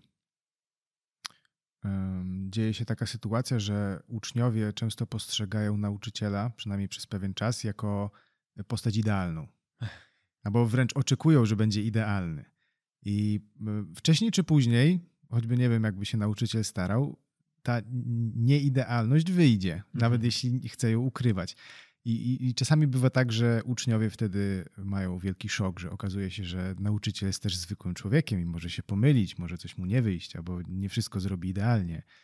E, I mam wrażenie, że nie wszyscy wtedy sobie dobrze z tym radzą i, i wręcz mają taką zapaść, a to ja nie będę u niego trenować, bo on jest zwykłym człowiekiem, bez sensu. Mhm. Myślę, że co do oczekiwań, to trzeba by zapytać moich uczniów. Ale jak chodzi o to, że nauczyciel czy jest zwykłym człowiekiem, że się myli, że ma wady i że ma też gorszy dzień, to jest 100% prawdy.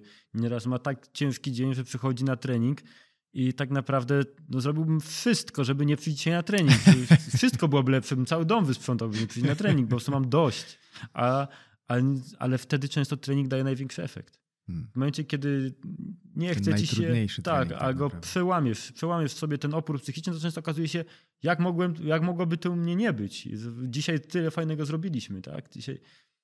Ważny jest też humor. Uważam, że nie można treningu prowadzić na zasadzie y, musztry wojskowej i wydaje mi się, że trzeba podchodzić do, do ludzi jak do ludzi i że, że powie coś śmiesznego. Zresztą tego prekursorem w moim życiu był Szychan Drewniak, który zawsze coś zażartował, trochę, może czasami nawet kawał nie na miejscu. Ale to, to dla młodzieży to jest tym bardziej, prawda, atrakcyjne. Nawet, nawet jeżeli coś burzy pewne konwenanse. No i trzeba troszkę zejść z górki, zejść z górki, żeby nie, nie być tylko tam posągiem, który nie wiem, jest jakimś wzorem, trzeba troszkę zejść do ludzi, aczkolwiek wydaje mi się, że nie powinno się z uczniami, szczególnie z młodzieżą, spoufalać całkowicie, no bo to też jest pewien problem przekroczenia granic pewnych.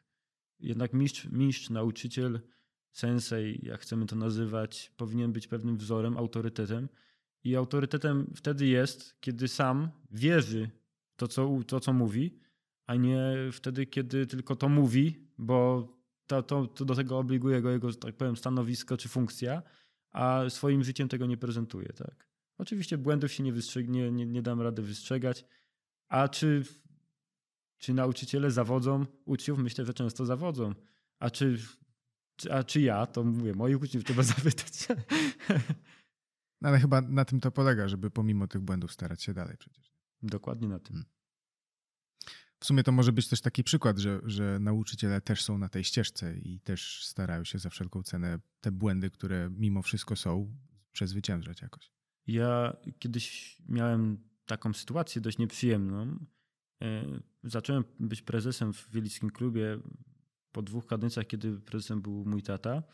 I akurat złożyło się to z tym, bo my ćwiczymy na sali klubu sportowego piłkarskiego. To mamy taką swoją salę, wynajmujemy ją, mamy matę ale jak są jakieś wydarzenia, hmm, potrzeba, klub potrzebuje użyć tej sali, to składamy matę i oni tam rozkładają stoły, jest, odbywają się jakieś tam, nie chcę powiedzieć imprezy, ale wydarzenia.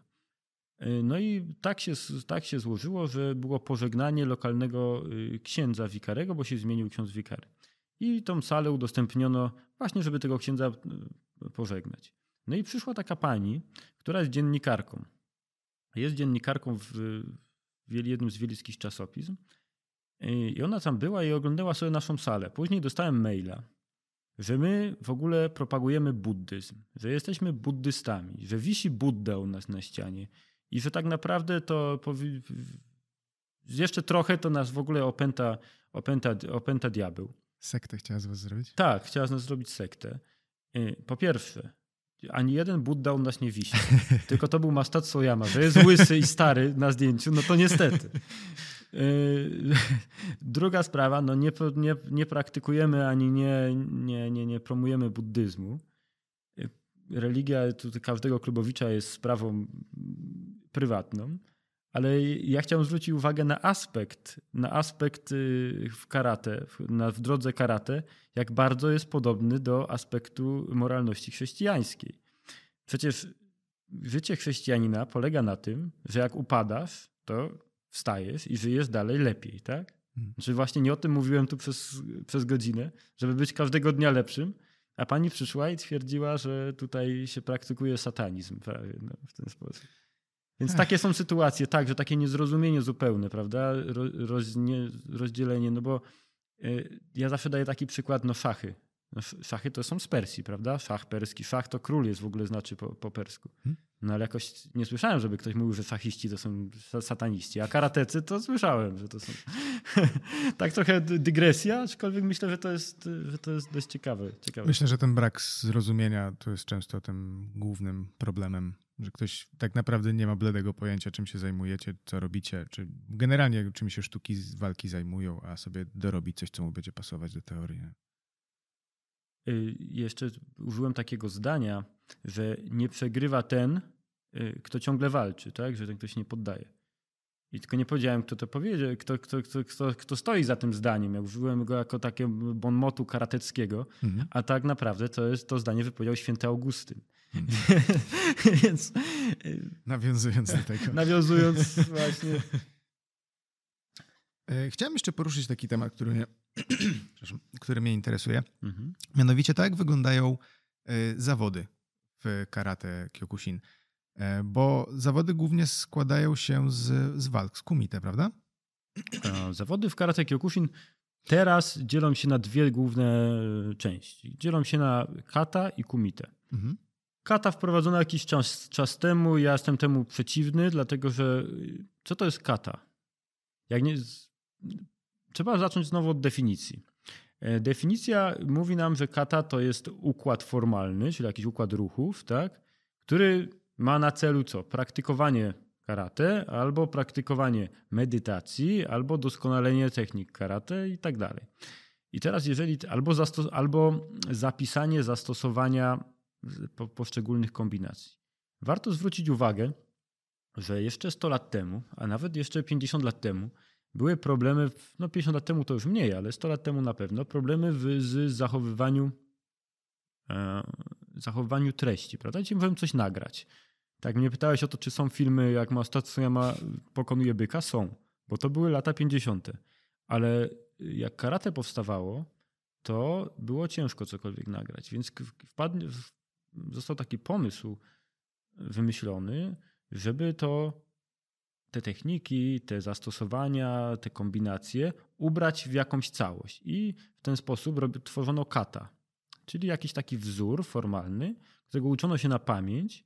Jeżeli ktoś to później potrafił, to uczył drugiego na pamięć i w ten sposób, jak wierszyka, przekazywane były techniki karate bez audiowizualnych technik, prawda? Ciekawe, nigdy nie myślałem o tym w ten sposób. To, to, jest pierwsze zastosowanie. To są, to są te, takie typowe kata właśnie jakby to jest jedna część. Są też kata medytacyjne, oddechowe, takie jak kata Sanshin, o którym powiedziałem na początku e, i kata Tensho. Tych kata się nie wykonuje na zawodach, no bo to by nie miało sensu. To jest sensu stricte praktyka nad własnym ciałem, nad umysłem i tak dalej. Ale te kata, które wymyślono w większości po to, żeby zapamiętać ruchy, się wykonuje. I teraz tak, przychodzi konkurencja kata, startuje 20 dziewczyn, i one starają się wykonać to najlepiej, jak potrafią. Co to znaczy najlepiej, jak potrafią? Najlepiej, jak potrafią, no to żeby jak najbardziej zgodnie z zgod- w zgodzie z ideałem. Czyli każda technika ma wyglądać jak ta technika, każda pozycja ma wyglądać jak ta pozycja. I teraz jeszcze dochodzi do tego interpretacja. Bardzo ważny jest tak zwany timing, czyli jak wykonujesz to, w jakim odpowiednim tempie, kiedy się zatrzymujesz, kiedy przyspieszasz. A od czego to zależy? Od tego, co rozumiesz przez tą technikę. Tak? Jeżeli wykonuję pewną technikę szybko, no to znaczy, że to jest albo uderzenie, albo blok. Jak wykonuję coś wolno, to jest jakieś siłowanie, jakieś uwolnienie, jakiś rzut, jakaś dźwignia, prawda? Coś, coś takiego. Więc tu wchodzi interpretacja kata. I bardzo trudno jest to ocenić. Jeżeli dochodzi do zawodów, jest siedmiu sędziów, oni starają się ocenić to, kto robi to kata lepiej, kto robi to gorzej, to to jest no nie wiem, zdaję sobie sprawę, że jedna osoba jest wysoka, druga jest niska, jeden jest grubszy, drugi jest chudszy. Jeden, jeden jest ładna, jedna dziewczyna jest ładna, druga niekoniecznie jest ładna, albo jest ładna z... inaczej. I ci sędziowie mają bardzo trudny orzech do zgryzienia, żeby ocenić, kto lepiej wykonuje katę, a nie kto lepiej wygląda, jak to robi, prawda? Bo hmm. to Dlatego, dlatego ja jestem przeciwnikiem takich yy, właśnie form na zawodach, no bo nie ma takiego idealnego wzorca. I tak, i, i, jest to bardzo subiektywne. Przychodzą do mnie moje, moi uczniowie czy, czy, czy uczennice i mówią, że y, sensei, bo oni mnie skrzywdzili, sędziowie mnie skrzywdzili. Ja mówię, nie. Ty zrobiłaś wszystko to, co miałaś zrobić, zrobiłaś najlepiej, jak potrafiłaś, a reszta nie zależała od ciebie. Zależała od dyspozycji twojego dnia, od koleżanek, które startowały i od sędziów, czy akurat patrzyli, czy akurat mieli przerwę myślową. Bo... Czy coś notowali. Czy coś notowali właśnie. No w ten sposób... Yy, dlatego ja uważam, że jeżeli już zawody, to okej, okay, ale muszą być tak zasady skonstruowane, i tak y, prowadzone w takich dyscyplinach, kiedy da się coś bezwzględnie ocenić. Jak rzucamy oszczepem, to wiemy, że jak gościu nie wyszedł poza linię i rzucił oszczepem, to tam, gdzie się wbił, to tam jest wbity, nie? Jest I, I, tam jest, taki jest wynik. A tutaj jaki jest wynik? Hmm. No tak. No to jest problem. Ja już nie I tak, tak, tak, tak dalej, że sędziowie w rzucie oszczepem, no nie mogą niczego przykręcić, nie? No bo wbity jest. Piłce nożne już trochę mogą, nie? No tak, tak, mają no, większy wpływ. Mają większy wpływ, a już proszę sobie wyobrazić, jakie mają w konkurencji kata. Mhm. Gdzie to bo... oni trochę interpretują to, co się dzieje. Tak, mhm. dokładnie mhm. tak. I teraz tak, jak mamy konkurencję kumite, czyli walk, no to jeden leży, drugi stoi. Wiadomo, który wygrał, nie? To jest prosta sprawa. I tutaj nie było nigdy problemów, szczególnie jeżeli chodzi o, bo nie mówię o dzieci, to oni tam ćwiczą, startują, ale jako o dorosłych, no to w karate kyokushin jest taka zasada, że jak ktoś jest znokautowany, to ten znokautowany przegrał. Nie ma, że to jest faul. No chyba, że dostał w krocze czy, czy, mm-hmm. czy, czy, niedozwoloną techniką, no ale niedozwolonej techniki to jest tylko kopnięcie w krocze albo wstawy. Mm-hmm. Tak, to, tak to nie ma takich technik. W karate kyokushin walczymy bez ochraniaczy, no i wolno praktycznie wszystko. Aha, no praktycznie wszystko, nie wolno jednego. Nie wolno uderzać rękami do głowy. W twarz twarz. Hmm. Dlaczego nie wolno tego robić? No dlatego, że e, no walka, kiedy można gołymi pięściami, a żadnych ochraniaczy nie mamy, uderzać do głowy, no to w krwawą jatkę by się zmieniła, po hmm. pierwsze, zaraz.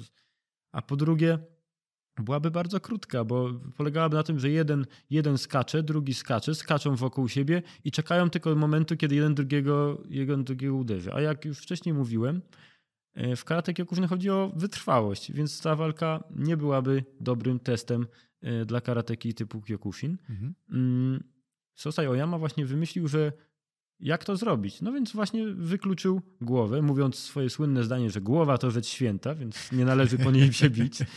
Aczkolwiek wolno kopać w głowę. E, dlatego, że kopnięcie w głowę jest bardzo trudne, bo ktoś, jeżeli walczą przecież dwie osoby, które coś umieją, tak? No od nogi do głowy jest daleko i szczerze mówiąc, to się, to się zdarza stosunkowo rzadko, a co innego jest uderzenie w głowę. Warto popatrzeć na bokserów, jak oni wyglądają. Po pierwsze nos jak kalafior, tak? Albo panowie z MMA, uszy też takie rozpłaszczone całe, a w głowie tam już nie wiadomo co jest, no bo cały czas uderzenie, uszkodzenia, uszkodzenia, uszkodzenia wstrząsy podprogowe. No i, no i to, się, to się źle kończy. A w karate nie o to chodzi, żeby ktoś osiągnął rezultat, a później w życiu był roślinką, tylko odwrotnie. Chodzi o to, żeby życie mu dobrze poszło. Tak?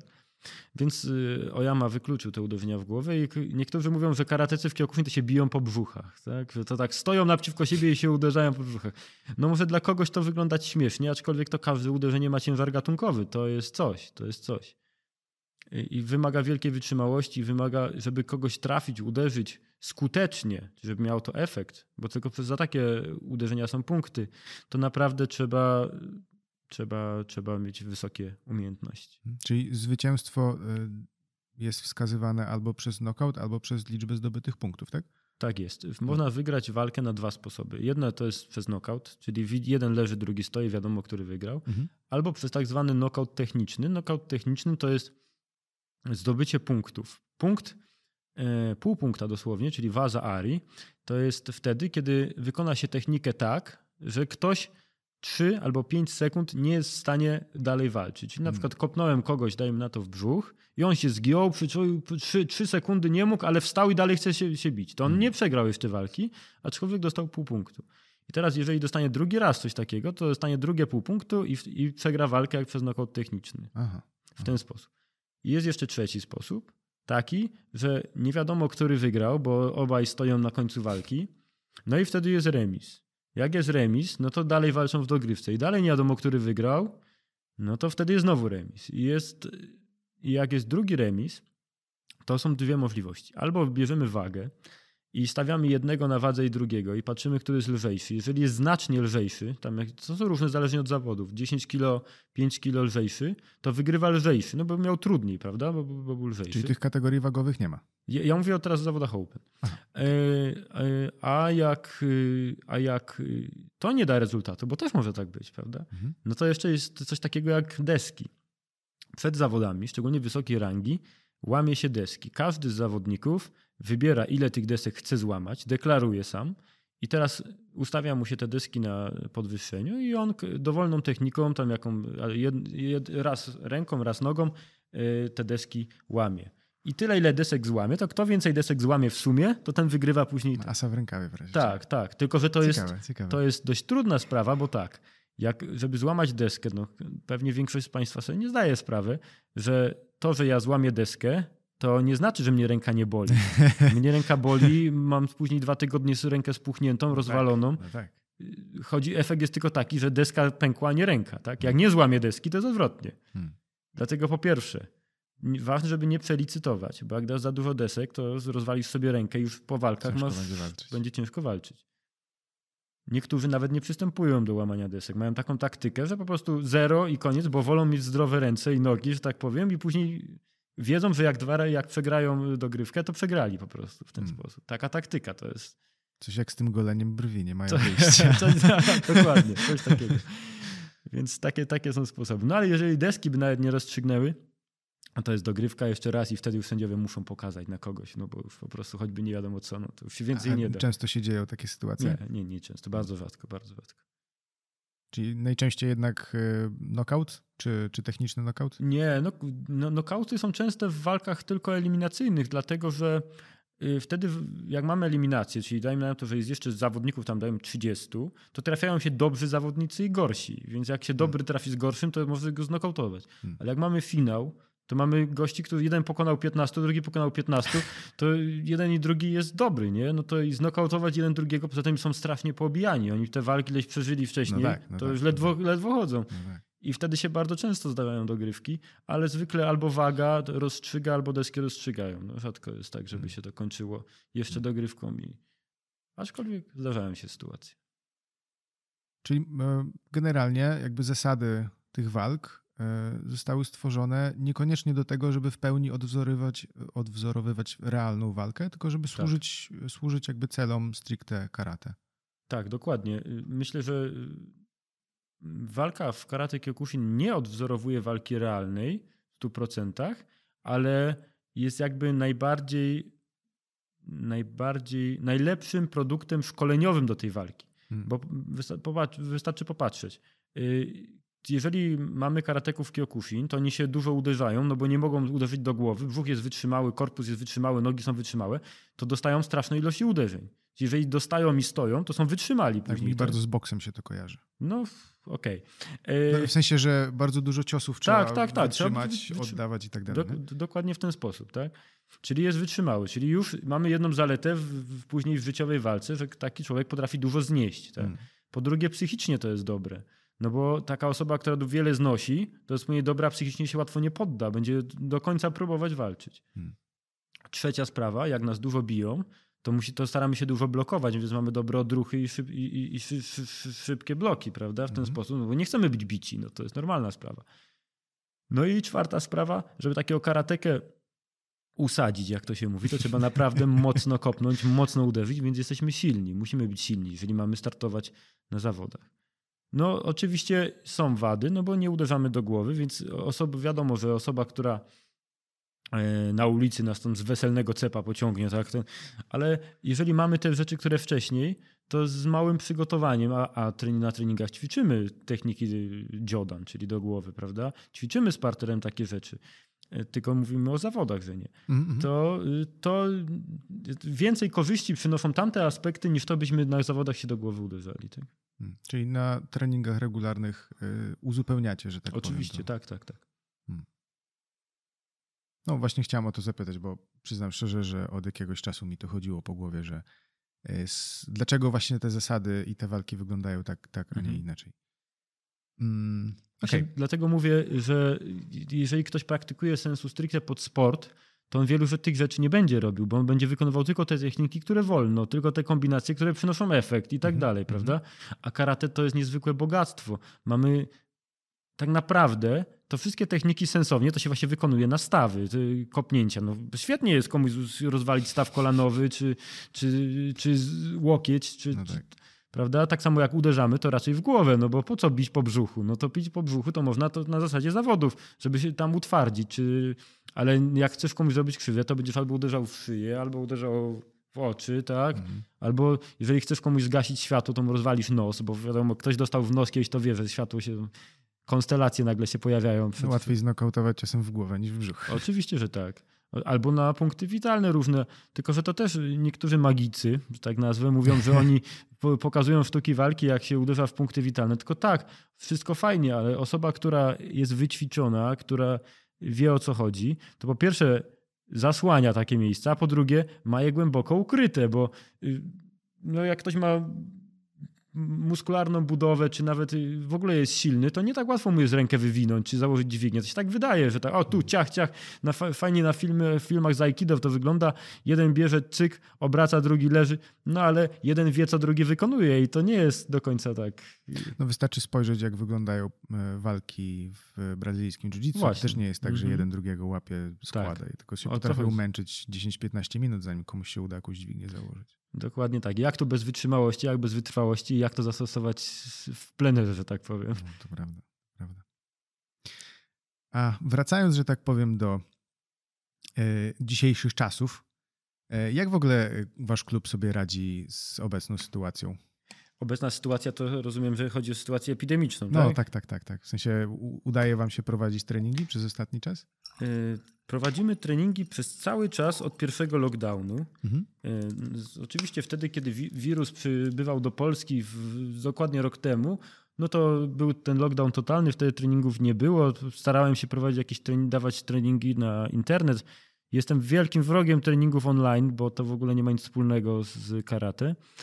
E, zresztą niewidzialna ręka wolnego rynku weryfikuje pewne rzeczy i, i tak jak na początku niektóre kluby prowadziły treningi online i bardzo dużo osób się zgłaszało, tak teraz mam informację od kolegów, że no już tych osób jest dużo mniej, dużo mniej, bo jednak ludzie tego nie czują, nie czują tego ducha karate i to, to, to Tak, w własnym salonie to, Tak, sobie. dokładnie tak. Więc u nas tego nigdy nie było, nie prowadziliśmy treningów online. Co najwyżej zakres ćwiczeń, jeżeli ktoś chce, to sobie poćwiczy w domu, przepis na, na trening, że tak powiem, ale to bez wygłupiania się przed kamerami. E, później prowadziliśmy treningi normalnie, na początku plenerowo. Były tam takie obostrzenia, mało kto pamięta, że można do sześciu osób było ćwiczyć. To, to ćwiczyliśmy do sześciu, ja byłem siódmy, bo był trener zwolniony, coś tam stałem na innym boisku i tak dalej. Próbowaliśmy ćwiczyć plenerowo. Później treningi były normalnie, przez wakacje byliśmy nawet na obozie. E, we wrześniu normalnie, a dopiero teraz, dopiero teraz ostatnio y, po świętach, znaczy przed świętami tydzień i, tym, tym najbardziej aktualnym lockdownie zakazano treningów nawet klubom należącym do Polskich Związków Sportowych i tylko i wyłącznie kadra narodowa tak, tak. mogła ćwiczyć, tak? I to jeszcze sportów olimpijskich. Nie? Sportów olimpijskich. No tutaj akurat przychodzi nam z wielką pomocą karate, które w tym roku jedyny raz będzie na olimpiadzie w Tokio. A jedyny czy pierwszy? Pierwszy i ostatni. Tak? A myślałem, że to na stałe wchodzi. nie, nie, bo znaczy podobno nie, bo z tego co słyszałem następna olimpiada ma być w Paryżu, tak? Aha. I Francuzi powiedzieli, że nie będzie karate. O, więc... szkoda. Nie wiem, czy szkoda. Okej. Okay. okay. Znaczy dla mnie jak dla widza to fajnie byłoby pooglądać. E, tak, tylko że właśnie dlaczego tak się stało? Dlatego, że podobno olimpiada to są pieniądze. Pieniądze to jest telewizja. Telewizja potrzebuje, żeby dużo osób oglądało, a okazuje się, że sam Kyokushin ogląda więcej osób niż karate olimpijskie i sam Shotokan ogląda więcej osób niż karate olimpijskie, więc karate olimpijskie nie ma sensu jako takie. A, rozumiem. Bo po prostu... Rozumiem. Więc ze względów finansowych podobno wyleci z olimpiady. Nie jest aż tak popularne. Nie, nie jest to tak widowiskowe, może tak. Ludzie nie hmm. rozumieją zasad też. Nie rozumie, bo to jest częsty problem ze sztukami walki z, z widownią, że tak powiem. Dokładnie. Proszę, się, się proszę zobaczyć, jak to jest, że y, jak ktoś jest mistrzem Polski w jakiejś dyscyplinie, nawet mało znanej, ale to się mówi, a już nie mówię w tenisie, czy, czy, czy w ogóle to się mówi, kto to jest, prawda? O, tam ktoś wygrał wielkiego szlema czy coś. A jak Polak zostaje mistrzem świata w karate kyokushin na przykład, który ćwiczy 100 razy więcej osób niż tam tą dyscyplinę, nawet 1000 razy więcej, a jak chodzi o skoki narciarskie, to 10 tysięcy razy więcej niż skoki narciarskie, to nikt nie wie w Polsce, jak się nazywa mistrz świata Polak na przykład. Dajmy na to. No, gdzieś tam czasem wspomniał cichaczem tak, na końcu tak, wiadomości. Tak, więc tak to wygląda, e, jak chodzi o równość sportów, czy tam ale przepraszam, pytanie jeszcze było odnośnie? Bo... W zasadzie to taka dygresja była, bo rozmawialiśmy o tym, jak klub sobie radził. Aha, jak klub sobie radzi. No i teraz pierwszy raz właśnie musieliśmy zamknąć treningi, no bo no bo, no bo tak. Wszystkie możliwości się skończyły. Skończyły się możliwości. W pewnym momencie mamy część osób w kadrze narodowej, to później prowadziliśmy treningi dla kadry samej, ale to tam kilkanaście osób, to, mm. to, już, to już nie jest to. I teraz ma, mają być pewne odmrożenia.